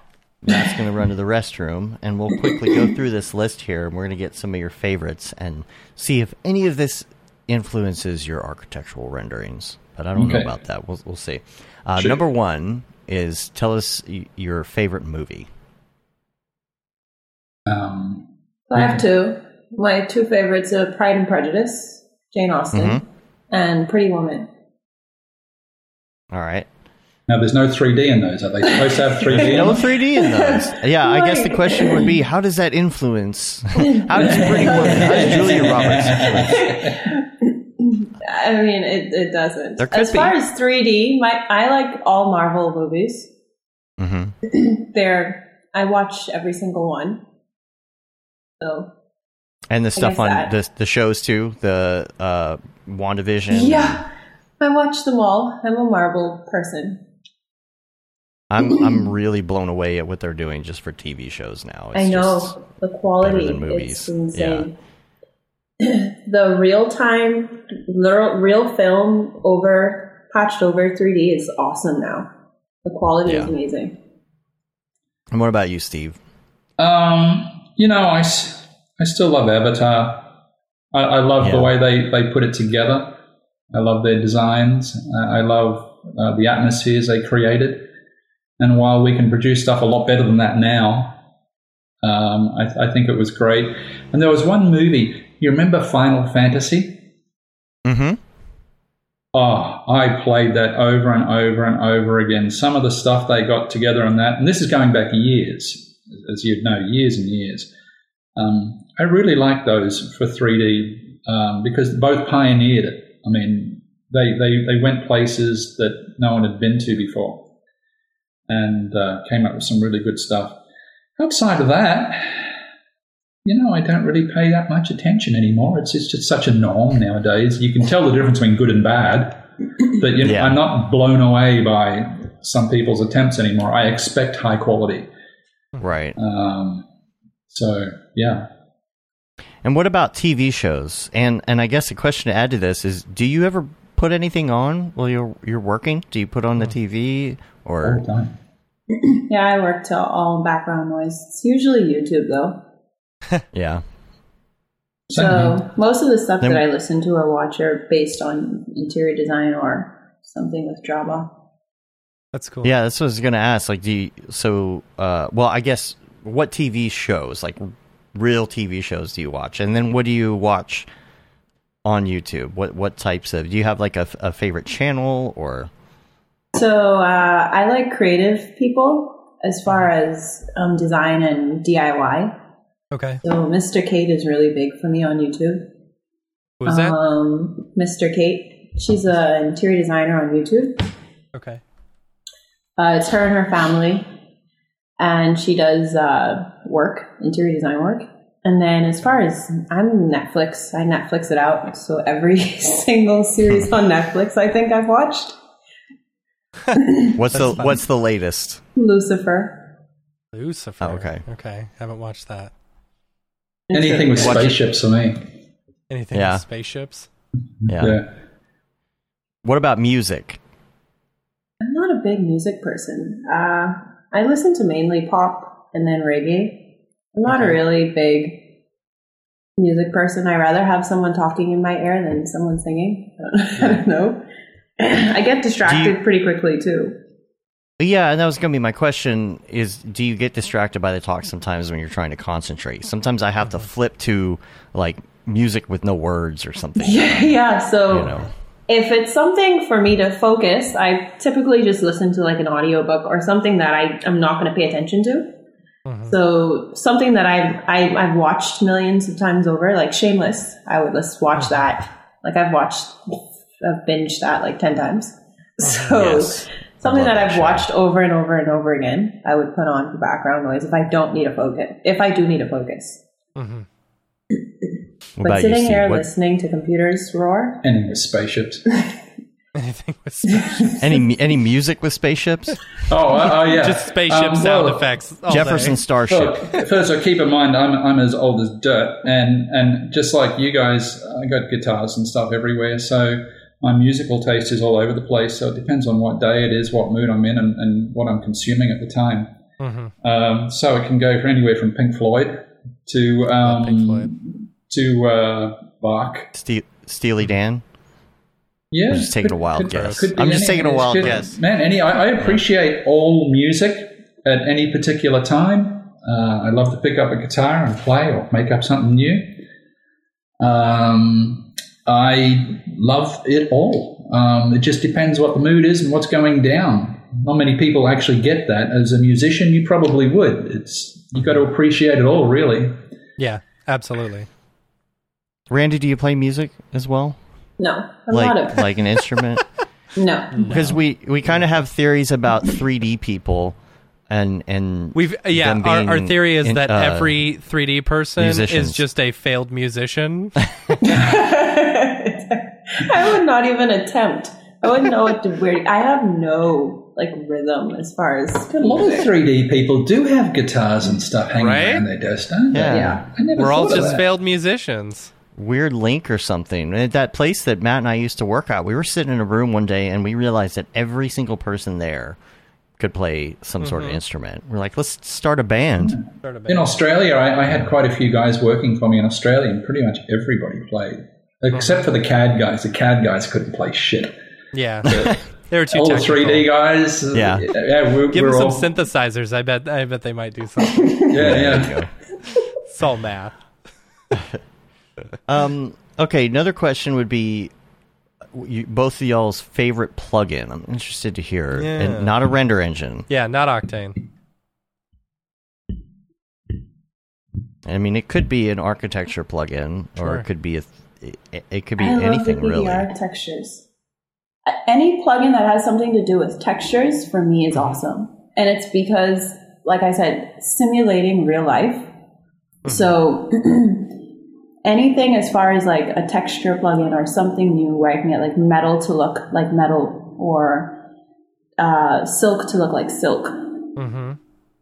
It's, I mean, the qual even wood. Like nowadays, there's I, I never get tired of going through a library full of wood. It's in, it's it's It's kind not of- really plugins, though. It's no. Yeah. just- I don't. It's hard. It's hard to find good wood textures, and then ones that you know some have to be good close up, some have to be good Yeah. from far away, so they don't look tiled, and it's hard to find that right. Well, one thing. plugin that I use every day without fail is ArionFX, and it's an older plugin. It's tone mapping plugin, um, and it How works in? Photoshop.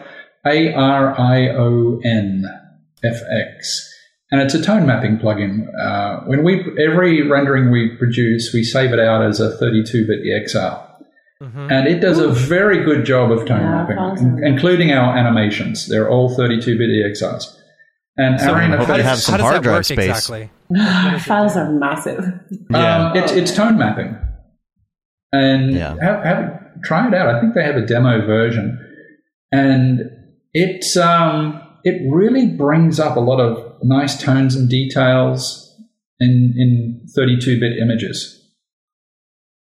So That's probably the only plugin I enjoy and I use every day. Outside of that, you know, Forester can be great. Mm, yeah.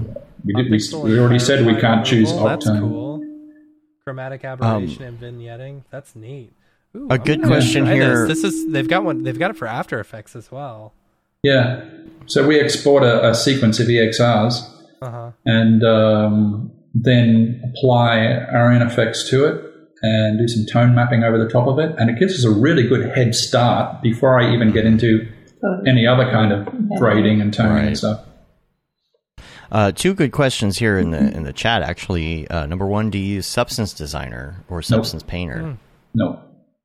Uh, do you do you have any interest in it? Do you think it would be helpful? I, I feel like um, that you know could be I've never been in certain drawn situations. to it. I've, ne- I've never been drawn to it. Um, I, I should look at it one day, shouldn't I? Yeah. in all It's in all really the spare cool for time being that I able have. to create custom tex- textures. Well, and the thing, like they have like that auto texture thingy where it will just take a file and turn it into a texture. it's always a great start. Anything auto, I definitely would need to look at. Wait, does it handle like hair good? That would be something. If it handles like fur and hair. For an, I don't, I don't know if it does that. Well, we make our Um, own but- fur and hair now. You make real fur That would hair. be the only texture that I think we would have a big issue with. Well, when we when we can when we can finally get some new video cards, we won't have an issue with that either. Yeah. Yeah. And and do you use IES uh, lights for anything? Um, yes, sometimes depends how I feel. If I'm getting the look I want. Um, Do clients Uh, ever say, "I'm going to use these particular fixtures, and here's the IES data"? Or No. I don't even think they know what that is. yeah, it, it like it seemed like it was a thing as far as like when we were working at that place and people Yeah. would talk about it. You know, Like, oh, you got Uh, to use IES. It's like, Yeah, use IES, Okay. this exact IES light. You got to go get this stuff off their website. And I was curious how how much hmm. people really care about that. no, but- Yeah. they just want it to look good. Yeah, I don't With think us, they they, care if, that it, if much. it it's a rule. If it looks great, then it is. the only thing oh, our clients are particular about is things that they actually have to put in the unit, like appliances or mm-hmm. fixtures. Right. But outside of that, they don't. Yeah. And I've got IES lights, like all the, the downlights and stuff you see. I've got a, a, a lovely file that I use over and over and over and over and over again. I just love it so mm-hmm. much. It does a nice job. So sometimes I mess with those, but clients do not dictate that at all. No. They don't want to.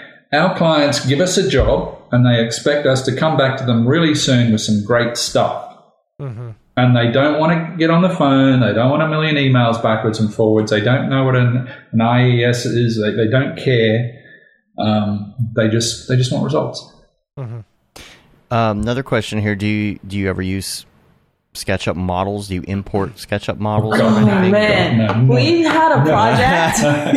no, it's we had a project. Where, Oh, John's project. Yeah. Oh my God. we had a project where someone used SketchUp before, and it just was a nightmare. no, no. So Next um, subject. importing it into Cinema 4D, just the polygon level just crashed the Mm. scene. SketchUp is a wonderful thing for the morons that have to use it. Okay. But for professional work, for professional work, just just don't talk to me about SketchUp. So it was a disaster. Yeah, we, we and we, we fell into that stupid trap where the client said, Could you give me a little discount if we give you the model to start with? And he was desperate. We, Oh. we wanted to make him happy and we said yes.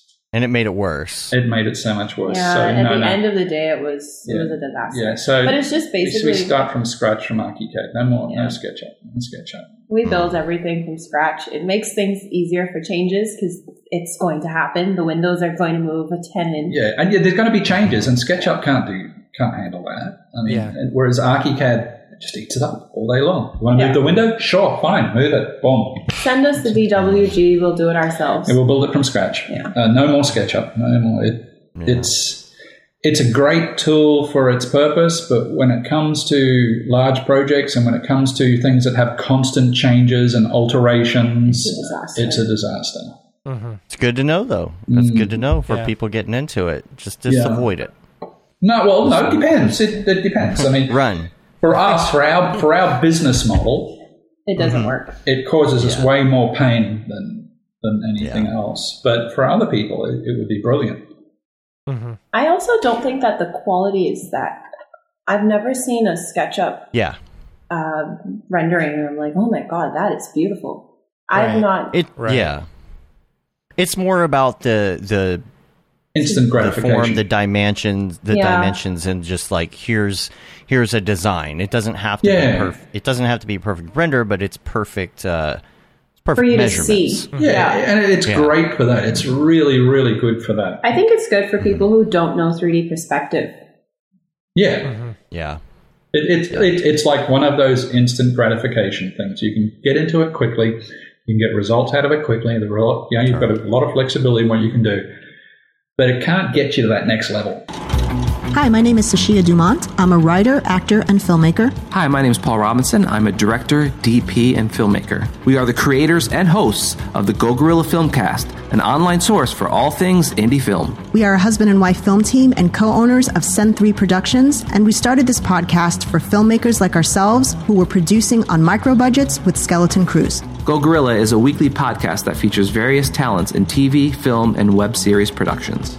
We've interviewed filmmaker powerhouses like Kestrin Pantera, Richard Raymond, Alex Ferrari, Cassandra Ebner, and Ryan Connolly. Amazing actors like Hannah Ward, Lou Taylor Pucci, Chris Wataski, and Eileen Grubba, groundbreaking cinematographers like Jody Lee Lipes, and Jessica Lee Gagné, and many more. We also offer weekly reviews of our favorite films and shows, which vary from low budget first time filmmakers to A-listers and everyone in between. Go Gorilla is proud to announce that we have officially joined the MoGraph Podcast Network. So if you love filmmaking as much as we do, tune in every Sunday for a new episode of the Go Gorilla Filmcast. Your, Your source, source for all things indie film. Now available on the MoGraph Podcast Network. Yeah. All right, next one on our list is your favorite life hack. Now, this is tough, but our example of this is from Mitch Myers, and he says, "Turn the toaster on its side and make some bomb ass grilled cheese." Now, your life hack doesn't necessarily have to be something super like hacky like that or food related. It can be something useful, productivity related, or whatever it is. But what is what is something that you feel like is is a constant thing that you're doing that's like your hack, your thing? Wow. And I feel like productivity is probably a uh, something that that you would come up with you know? Probably, probably. we probably have so many. We we don't do anything like anybody else. Um, as far as productivity i have an app and it's so funny because i use an app to stay off my phone. So it's it's it's an app that I, I upload everything that i need to do for that day because it's all over the place and then I put a time because so the app has a, a, task and then the time to complete it, and then it has like a countdown. And then after that, I give myself a break. Because I'm usually on my computer from like 8 o'clock in the morning until like 8 o'clock in the night. Mm-hmm. I know a so, lot of people that do that. Yeah. I know yeah. even Beep, Beeple does the, uh, Beeple does the 40, what is it? How many minutes does Beeple go? He'll set those timers. Oh, he set it for an hour when we were at camp. An hour. yeah. Well, that's because, yeah but I know a lot of people who will set a timer, mm-hmm. and um, even if they don't stop and take a break, it's just good to know. Okay, hey, it's been X amount of time. Mm-hmm. Yeah, yeah, right? I've done this. Put so much time into that, and I can move on to something mm-hmm. else. 3D gives you the ability yeah. to do that too, because there's always times when you can tell your computer to do something while you go do something else. Mm-hmm. Right. It's a good excuse to go surf Reddit or TikTok. Yeah, that's for sure. yeah. Or play boats. Or play boats. I love playing yeah. World of. I, I, play World of Warships Blitz all the time with my buddies online on Discord. Yeah, it's like silence, and nice. then you hear pew pew pew. oh yeah, that's okay. what we forgot to ask is video games. Yeah, but yeah. Yeah, World of Warships Blitz for me. I. Yeah. I'm, I suck at them. I have no that's good hand-eye coordination. So. Suck at video well, games. Y'all could probably join us maybe sometime. Uh, and and I got to get Matt to do this too. Um, Windbush's game night is a lot of fun. Like, yeah, I we get to. on the Discord. Like here, here's an example. Here's how it went this week. This is why it's so fun. We we bust out the the laptop, mm-hmm. and my daughter and I go outside. We're sitting by the fire outside on the new patio. We stream the iPad to the TV, and it's on Discord. Yeah. And we uh, in this particular uh, week we played um, Jackbox, which is a whole bunch of like little games where you can you know draw stuff and people guess. There's some great games in it, um, but essentially the disc the person running the Discord puts the main screen up. So we had it up on our screen, and then you can use an iPhone, an iPad, anything. Like there's no app. You just go to the website and you log in and you, and you play each other. But one of the the games was. Um, there's all this stuff where you draw and you have to mm-hmm. guess what people draw or you have to finish the drawing or whatever. One of them was there were six of us playing and there you you have to finish a six frame animation for each person. So everybody starts with a frame and then it mixes it up and then the next person has to draw the next frame of the animation, and all the other people are drawing the next frame of the other animations, and in the Yeah. end, you have six animations that are six frames each, That's cool. and you only see the onion skin from the last frame. So, so in the end, you have these funny little animations because everybody was just guessing what the next frame would be. So these little loops. But what's fun is getting on on Windbush's server because we, we were sitting outside. We were hanging with like uh, who were we hanging with? Windbush, EJ, uh, EJ's brother. Uh, who else was there? Uh, Kenza, James. I'm sorry, whoever I'm forgetting. But um, it's it was I don't know. It's just fun. It's our Saturday night thing now. So so just hit up Windbush if you wanna if you want to hang with us on that on Saturday nights. It's like ten o'clock at night, late night games. Um, Yeah, we normally start at four in the morning.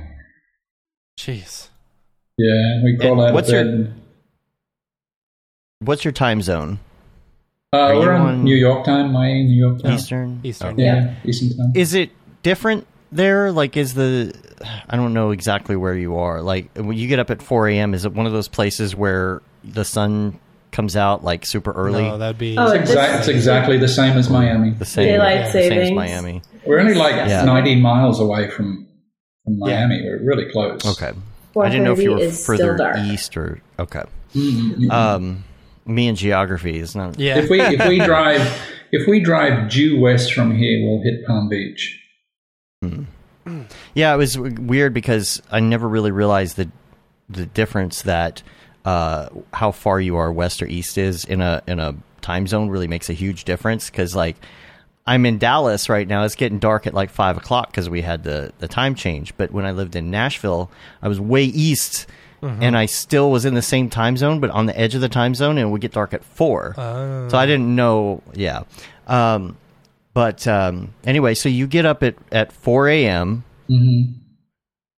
You watch And all the the- sunrise on the on the beach, or No, I go to the gym. Just, all right. Well, I, All right. and, and, and, I, and I switch on Discord, and all the guys start turning up. And we make our coffee, and then we we play uh, we play boats, and we blow stuff up. And we blow up other people and stuff, and we laugh a lot. And then Work everybody goes to work. nine, typically. Sounds like my o'clock. day. It's fun. Hop on Discord and drink coffee. But uh, no, that's it's that's that's about it. It's uh, that's that's my gaming, and we've got a really good crew. We've got our own channel we call the Shack, and some of them are listening right now and texting me while while we talk. and uh, and uh, it's uh, it costs way less than going and having a beer, and um, it's a lot the of fun, and the people are all yeah, it's a great time. It is. Nobody bothers me at four thirty in the morning. It's a, you know, it's it's so nice here at that hour. Then I'm, I'm gonna go for a bike ride or something, and then get into work. I think uh, I need to stick with this. I we had the time change the other day, and I made a very big point to still get up at the same time my body thought it was supposed to get up. So Yeah. get up an hour early, so that now I'm I'm on an earlier schedule. I got up because I just added one hour the other day. which was like great. half an hour later than which I normally would have. You know, it was technically seven thirty or whatever. Mm-hmm. Well, have you got school runs or something like that to work to? But then when you work from home, it doesn't really Yeah. matter what the time is. But if you've got well, I kids got I got kids. I got to get the kids to Yeah. school. Yeah, Yeah. yeah, Yeah. but it's great waking. It was great waking up at six thirty this morning. I felt good. yeah. Yeah. yeah. All right. Well, uh, we got some crypto stuff. Yeah, let's go over to the talk drop. There's a lot to talk Uh, about. yeah, I think we need to go to the drop. Here we go. The Drop drop. Is this the fucking mic? This is exactly what I should be doing. What's up, and welcome to this week's episode of The Drop, your weekly source for all things NFT and crypto art, as well as upcoming drops by notable people in the MoGraph industry. I'm Matt Milstead. Joining me, as always, is Dave Koss. Joining us this week is Randy Miller and Steve Bell from Archiform 3D. Um, lot. And if you're wondering sometimes why people are on the show with us, if you just watch the drop and you're like, why aren't these people like really? They're not talking about their NFTs. Sometimes they don't participate in NFTs. Yeah. they're joining us from the other part of the show. This is Come check out the MoGraph podcast. show. You'll enjoy it. Right, right. Um, Just thought let's I'd mention see. that. Let me go to the MoGraph Live, the drop list for this week. Um, a lot of a lot of big NFT news. Um, and I'm, Yeah, I'm gonna jump to into. about. I'm gonna jump over some to some stuff uh, right now. Uh, Dave, the the render token stuff. So, Uh-huh. um, one, render tokens be popping right now. Render tokens are. Let me see what they're up to because I think it's like two dollars and uh, two dollars and thirty. Come on, two dollars twenty three cents, which uh, uh, a week ago is like a dollar eight per render token, which is great. So if you're if you're uh, if you're rendering, you know, if you're on the render network and you're rendering, you're going to be making a lot of money, which is great. Mm-hmm. Well, Jules just recently spoke um, at the Solana This morning, Yeah, right? it was this morning at the Solana. Uh, uh, con- it was like some conference or something in Lisbon, and he was talking all about render and the plans for the future. And um, I I don't know if uh, they're talking about adding Solana as like. I don't know the working with Solana as far as uh, uh, uh, using render tokens or render, which is uh, awesome. I think that's great. I'm really excited to see the Mm-hmm. future in that, which I think is the big reason why render uh, has jumped up so much. I hope it keeps Yeah. on going, which will be awesome. Yeah. You know, minimize those fees, get the the the the render uh, uh, node operators, get them paid faster, and I think that'll be that'll be good overall. You know. And y'all might not be into crypto art, but you are into crypto Yeah. currency, Right, right? So at least you got Yeah. that you got that going, right? Well, not right now because we're talking to you. We had to shut the systems down. Yeah, so sorry you could about hear that. us. So you're costing us a whole. So whole you're just lot of losing right money Yeah. being on Uh-huh. show. Yeah. I know. Oh, yeah, yeah, yeah. That's funny. That's funny. So uh, yeah, I'm really excited about uh, where render's going and uh, uh, what what uh, that has in store. Something uh, something interesting that uh, Jules pointed out. They said each month they're having over a million dollars in render paid out to to uh, to rent yeah to render nodes and stuff like that. There are ten thousand Nice. people on the render network, and they're paying out over a million dollars a month. He says in the next few months he expects that to go like ten times the amount. Yeah, so do. it's crazy. Makes It's more crazy. money uh, putting a node up for that probably than than doing Bitcoin or something. Yeah, I was Yeah. surprised. I uh, I uh, I was looking at my my MetaMask, you know, my render payouts and stuff, and I only occasionally put them up. I noticed like there was one point in which I got like 150 bucks payout, you know, and I wasn't even paying close attention to it. I was like, okay, that's an extra 150 dollars. That's good. Yeah. do that. I got to just have them running at all times when I'm not sitting at my desk, you know. But uh, yeah, that's that's really cool to see, and I, I'm sure once you know these render engines like Cycles and Arnold and everything get on the render network, uh, that that amount is just going to skyrocket. It's Great idea. Cool to see. Yeah, yeah. Um. Uh. That's it for news. I, th- I feel like there was one more thing, but I don't really remember. I don't know. I've Uh, got stuff oh, on oh, the yeah, list. so um, we'll- Um, we'll hop over to the the main drops, but I want to start off with uh, a link um, from Nifty Gateway. Um, Nifty Gateway has started being. Uh, uh, they've got this article. It's uh, Nifty Gateway evolves into an NFT aggregator. So like they're starting to, I guess, bring on other almost making it like a hub like OpenSea. So like you can list it on OpenSea or you can list it on Nifty Gateway. Instead of having to do one or the other, it's like they can be on both at the same time, which is really interesting. Yeah. Um, it's really interesting. So you'll be able to accept bids or whatever from either of them. And I noticed that mechas are on Nifty Gateway Yeah. now, which is really interesting. I haven't seen any sales from the mechas. It's all on OpenSea, but it's interesting to see that it's on Nifty Gateway. You know, yeah. so Yeah. uh, super interesting uh, uh, to see that happening. So as far as drops this week, um, the first one I'm really excited about is today. It's uh, Gold Weird. Um, we we've talked about Gold Weird in the past. Uh, Gold Weird does these like interesting little like crystal characters and stuff, but this is the very first one that uh, Nifty Gateway is doing. It's the first collection the Yeah. 10,000 collection. So, you know, collections have been really popular lately, of course, you know, but like uh, this is Nifty's first actual collection drop, which is cool. Um, I think Goldweird would be a good person to uh, do it because, you know, cool little crystal I'm characters. curious about like okay, I see them, you know, in all the variations and stuff, but the metaverse in development, That you'll is be able that to do this the in the interesting thing. So yeah, so like you can use your character in the metaverse that is being, you know, that uh, is currently being developed, which is neat. You know, super interesting where this is going, Yeah. y'all. yeah, super I think if you're in this industry, gosh, even if you're not making NFTs, Yeah. making the pieces and parts and things for other people, there's Yeah, just, just going to absolutely. be so many jobs. Mm-hmm. Absolutely. So many jobs. Yeah. So, um, let's see. So Goldweird is the first one. Next one is Space Yeah. Yacht. Um, let me see. Space, Space Yacht. yacht. Um, Space Mo- Yacht's meme monuments drops uh, today. So I, I, I, I don't know. This was an interesting uh, video preview video that I saw. Um, but yeah, that's the uh, the other drop for today. Um, let's see. Tomorrow on the 9th, you've got Swolf-chan.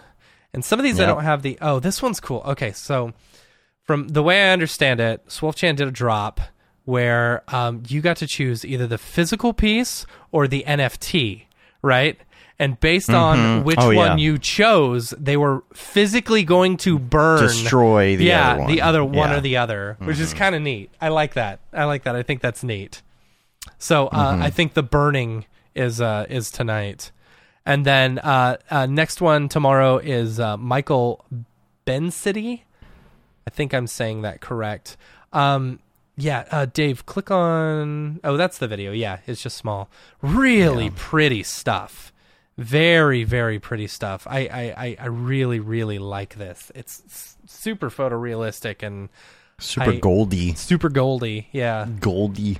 Really like it. So uh, uh, that is tomorrow. Um, I had a couple other ones, but I didn't see any links. A bunch of people who didn't have Twitter accounts. It's like if you're going to be in the NFT space, you need to have a Twitter account. Yeah. Um, so a few of these may not have just showing off their work. Uh, on the 11th, we've got Jonathan Thunder. Uh, this and is that's some a power name right there. I mean, that's like Thunder. max power. yeah, Jonathan So- Thunder. But this is some of uh, Jonathan's work. I, I, I, I like Jonathan's work. I looked back at some of his previous work that he's done drops on Nifty, and I I really like it. You know, mixed with pop culture and uh, kind of abstract type stuff. Really neat. Uh, next one is uh, Tycho. I think that's how you say the name. Uh, Tycho is an artist that does these like I don't know, kind of like landscapey type stuff. You know, uh, uh, pretty looking stuff. I love the colors. You know, so I don't know. The I don't know. I don't know what the drop is going. Their drop is going to look like today Mm-hmm. or on the 11th. This Tycho couldn't find a uh, a uh, a Twitter or anything.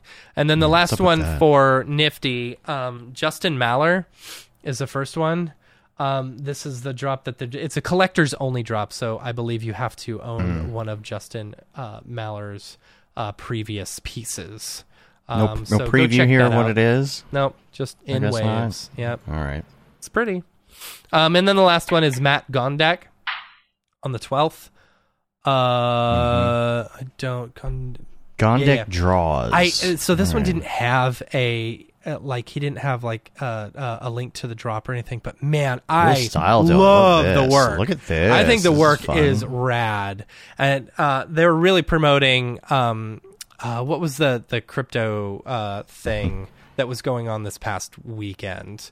It was like Oh, a, the NYC thing. no, not N- NYC. NFT NYC. uh, NFT NYC. That was going on all last week, and then there was another one in LA, I believe. You oh, know, what was the LA one? uh, I can't remember what it's called, but there was another one, and uh, he was really promoting that one. But I really like Matt Gondek's work. I think that's super cool. Um, moving over to Maker's Place um, on the 11th, we've got uh, Patrick Ortman. Um, I believe is how you say the name. Uh, uh, also known as Motion Sickness. Uh, super MoGraphy type stuff. Really like it. Love the use of that glass and that you know stuff behind it. But really pretty looking stuff. Um, and then the last one, uh, Anna Zilvi- Zilyeva. Zilyeva. Ooh, that's a that's a tough I one know to say. we we've talked about her before. Oh, I- yes, I, really love. yes. I, I love her work. Absolutely love her work. She does all of her work in VR, In and, like VR. tilt brush and stuff Yeah. like that, and like super detailed. I love how detailed she can get with the work. But man, it is mega super cool. I I dig her work like crazy. So.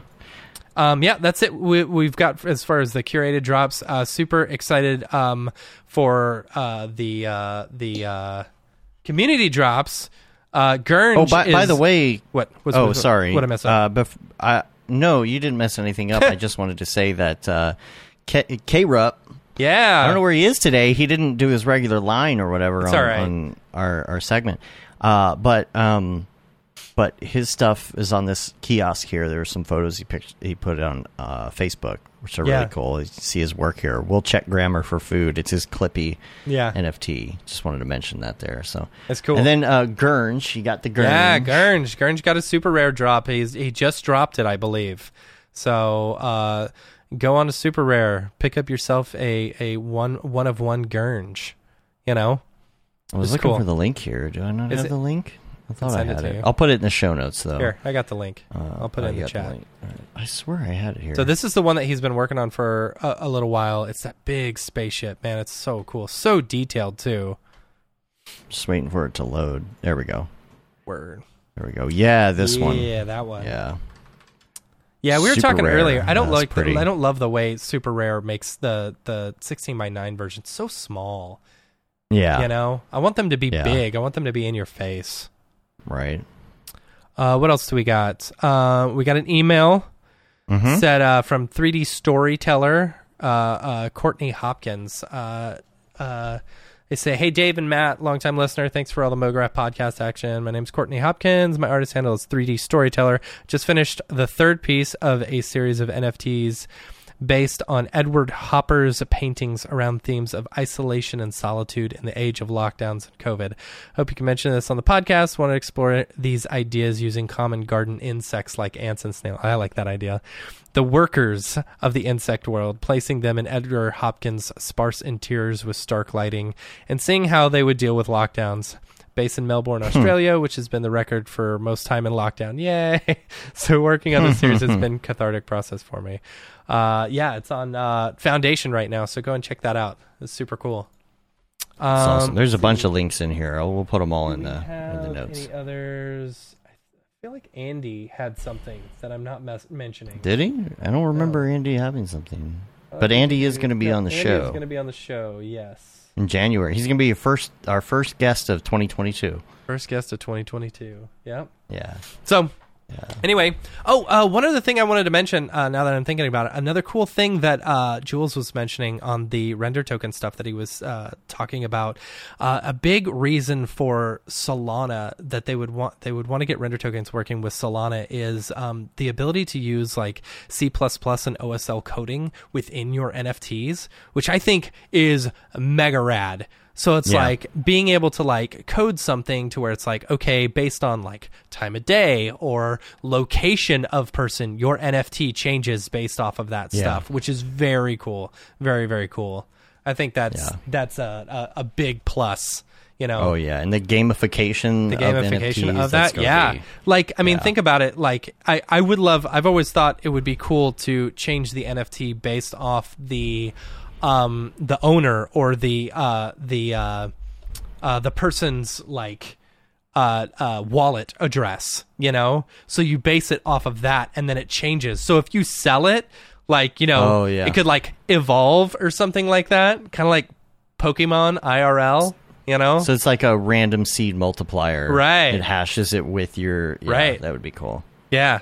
Yeah. So as soon as you sell it to someone else, it changes, and Yeah, you don't know what it's going exactly. to be until you get it. Yeah, exactly. Yeah. So it could be awesome. it could be Yeah. fun to like, you know, oh, I want to sell it to someone. I want to see it change, you know? Yeah. I don't know. Could be oh, neat. Oh man. And then if you sell it to someone else and buy it back, maybe it's not the same anymore. Right? You Maybe. know, like- Who knows? Oh man. You know? It's only Yeah, special that's for me. Really good. or it's Yeah. only special is, is if you've got these last like four digits of your wallet code or something. I don't know, it'd be rad. Yeah. Yeah. Oh, look who's here. Oh, it's Dorpy. Hey, Matt. What's up, dude? I almost missed you today. I was uh, out playing in the backyard. Mm-hmm. I was wondering why the ball was getting bigger. Then it hit me. Oh my gosh. That was awful. All right. Yeah, yeah. I, f- I figured you're talking about Solana today. Yes. So uh, I wanted to introduce you to somebody, uh, Solana the pig. Hopefully he doesn't uh, bore you. Oh gosh. Okay, bye. Oh, where'd he go? Oh, oh. Uh. waiting, waiting. I guess you know, Solana's on the way. Right? Oh, okay. All right. Okay. Oh, there we go. Hello, Governor. All right. It's probably a good time to invest in Render Token now, isn't it? Yeah. Hopefully, hopefully you got enough pounds in your piggy bank. The coin is gonna go ham. That's for true. All right. All right, cheerio. That was that's it. A new, that was it. That's a new character. We're gonna have right. to keep an eye on that character. To see what wow. happens. Solana the pig, Yeah. huh? Yeah. Solana the pig. Got a funny. whole new round of puns coming. Just oh, wait. boy. Hmm. Ham it up. Do we ham it up? Hamming it up with Solana. Awesome. So if uh, you or anyone you know has any upcoming drops, feel free to email us info at mograph.com and we'll shill it on the show. Uh, in the meantime, uh, make sure to check out our other podcast that this is associated with, the Mograph podcast. Yes. The MoGraph podcast. Yeah. And uh, right. let's head back into the show. All right, let's do it. Is this the fucking mic? Drop. This is exactly what I should be doing. All right, and we're back. that's How about that? You never know what you're gonna what Never you're know. gonna get. Yeah. One pun. One. That wasn't one pun. Yeah. You had you had d- doesn't bore you. Right, right. You've got Yeah, but that uh, was a your dorpy piggy one. bank. That you was- got your piggy bank. Yeah, right. You've got your ham.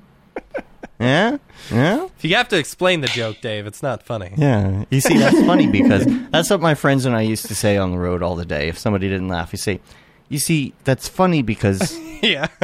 Dave Chappelle's in trouble. You guys are like biting at his Yeah, heels. right. Yeah, that's, right. it. Yeah, he's already in trouble. Yeah. Uh, um, question for you. Um, I, I think this is a good question we should have asked earlier. Have you explored anything in VR? Yes, I little love bits these. here I love these little like But- subtle laughs but- every time we mention. Something. You're Yes, like, ah. but it, it comes back to the same thing. Brigade, brigade, brigade. Give me brigade. Give me brigade. yeah, brigade. right. Could you imagine It a comes down to buyer standing up in VR, just spinning around? Home, people will not walk into a sales suite and put on goggles. We tried the They will not cardboard. put on 3D Yeah. glasses. Yeah. They will. They will not do it. And it sounds cool, but it doesn't work. Yeah. Yeah. We've done the 360 views before, and I mean, it's cool. It's just a hype in this industry. Yeah, it, it Yeah. doesn't sell any more real estate and it drops the quality. Whereas if we can get a point where we've got brigade running mm-hmm. nicely, Yeah, then we will the- look at it again. But still, Yeah. you got you got to understand the people that buy our stuff are generally forty plus. They've made a lot of money in their time, and they're often quite conservative, uh, and they don't want to put goggles on. Right. Yeah. Right, if right, they right. do, they might get dizzy and fall over. Right. um, they just don't like goggles. They like great big screens and stuff they can see on their phone or internet. And uh, The first thing we tried was Google Cardboard. That was a disaster. yeah, that was a waste of time. Then Yeah. Yeah. But we we will look at it again. But I want to see Brigade running first. Yeah, I think real want time will I take want over. quality. Uh, Until I can achieve quality, the quality I want in real time, then I'm, I'm not going to touch it again. Well, I, I think when it's more mainstream too, you know, like when everybody has AR goggles from Apple. Yeah. Yes. You know, Well, and then you've got the other you've got the other issue too. Almost every well, not almost everything nowadays is viewed here. yeah. You know, Right. it's, person. Yeah. it's all on Yeah. a phone, and um, there, it's not unless you can get something happening on the phone. That's no, it's yeah. Anyhow, Plus, we'd have to get clients to buy the software. Oh no, The with pixel hardware? streaming and stuff. Well, You're talking the, about if hardware? goggles, and, yeah, yeah, yeah. Yeah. Because they want to view it in their home. They want to Yeah. view it anywhere. People are impatient nowadays. They want to now. Yeah, Yeah. they do want it now. Yeah. Yeah.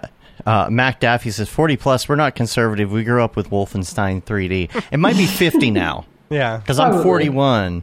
Yeah. I think I think I think maybe 50. That's Yeah. the I turned They don't want 39 to put on in like a few weeks, and it's gonna be my last good year. all downhill It'll from be there. my last Matt. good year. Yeah. Yeah. Yeah. Well, um, we really appreciate y'all being on the show. Yeah. and, thank you so uh, much. And taking the time. I know you got a lot going on, and uh, Next time I'm down in Yeah. the Bahamas, I'll call you up. yeah, like you do. Let's go play boats. Yeah. You know, you need to get on next time you're you're hanging out with Brodori. See if he can take you out. Just you know. Yeah, yeah. On his If we just the take the the, the 90 minute Yeah. drive down, right? That'd be fun. Yeah. Um, Yeah, if uh, if people want to find you online, where are the different places they can find you? Website, Instagram, all of that. Where, where, where are the Archiform3d.com. Yeah, that's our website. And then we're on Instagram, Archiform3D. We're on Facebook. Pinterest, Archiform3D. Everything across the board. LinkedIn is Archiform3D. Archiform3D. Um, yeah. A R C H I F O R M 3D. Awesome. Cool.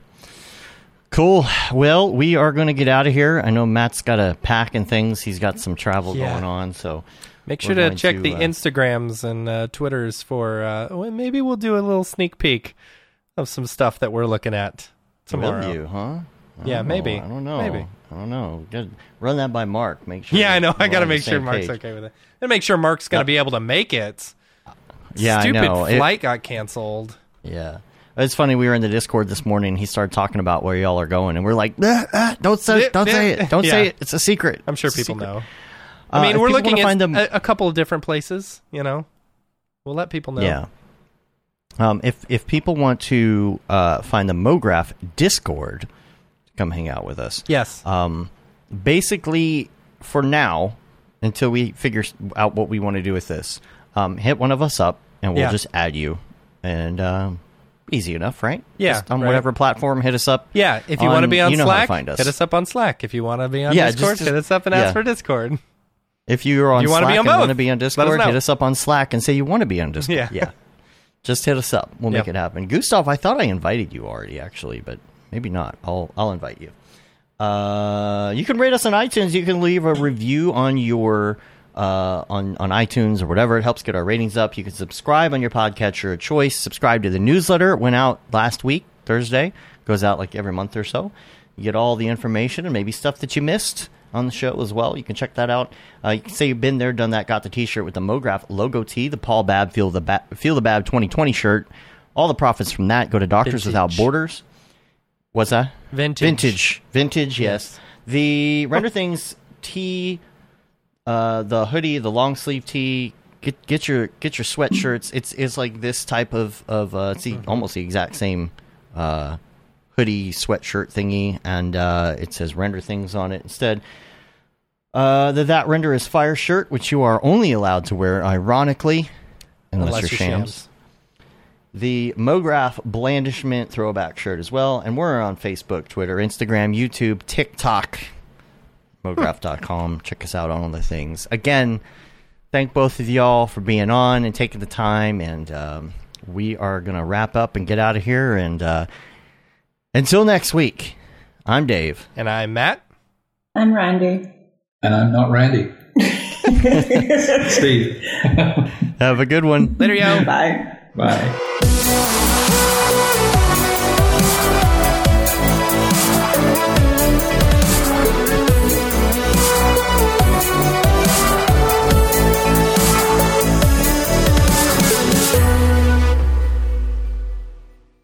Pretty good, I guess. MoGraph.com, an online resource for motion graphic artists. Start your week with the MoGraph Podcast industry news, interviews with your favorite artists, and terrible humor. Watch live shows and interviews from MoGraph events like NAB, SIGGRAPH, HalfRes, and local meetups. Our MoGraph Talks feature live demos and motivation from artists all around the world. Sometimes you got to make stuff that you're not going to put on your reel, and I'm not here to judge. What if Rick and Morty show up for the countdown at midnight? That's where I peaked in life, in my career. We gotta stop this thing, Rick! It's gonna kill us all! Hear from the people that create your software, design your render engines, and artists that are changing the face of modern motion graphics. You get that render done. Yeah, you better frame frame what? MoGraph tutorials and online classes will teach you about Cinema 4D, After Effects, as well as other popular software and render engines. Throw in HDR Studio, take the render settings, pick the HDR, put in reflection, and gorgeous. Branch into new software. Learn time saving tips, techniques, workflows, and lessons that'll keep you up to date in the world of motion design. Oh, brother, those are some of my favorite elves. I love projects that scare me. When our art director comes to us and asks for something that I had never done before, man, it gets me pumped. Join the conversation in our live sessions. Check out our plugins or join the hundreds of daily active users in our Slack channel for technical help, advice, contests, or just to joke around. Real nice banana. Ah, that's so funny. All right. I'm going to live forever. Subscribe today and get the latest updates on our YouTube and other social media channels. Take all your dreams and just do it! We don't care how you get here, folks. Just get here. Subscribe to MoGraph.com.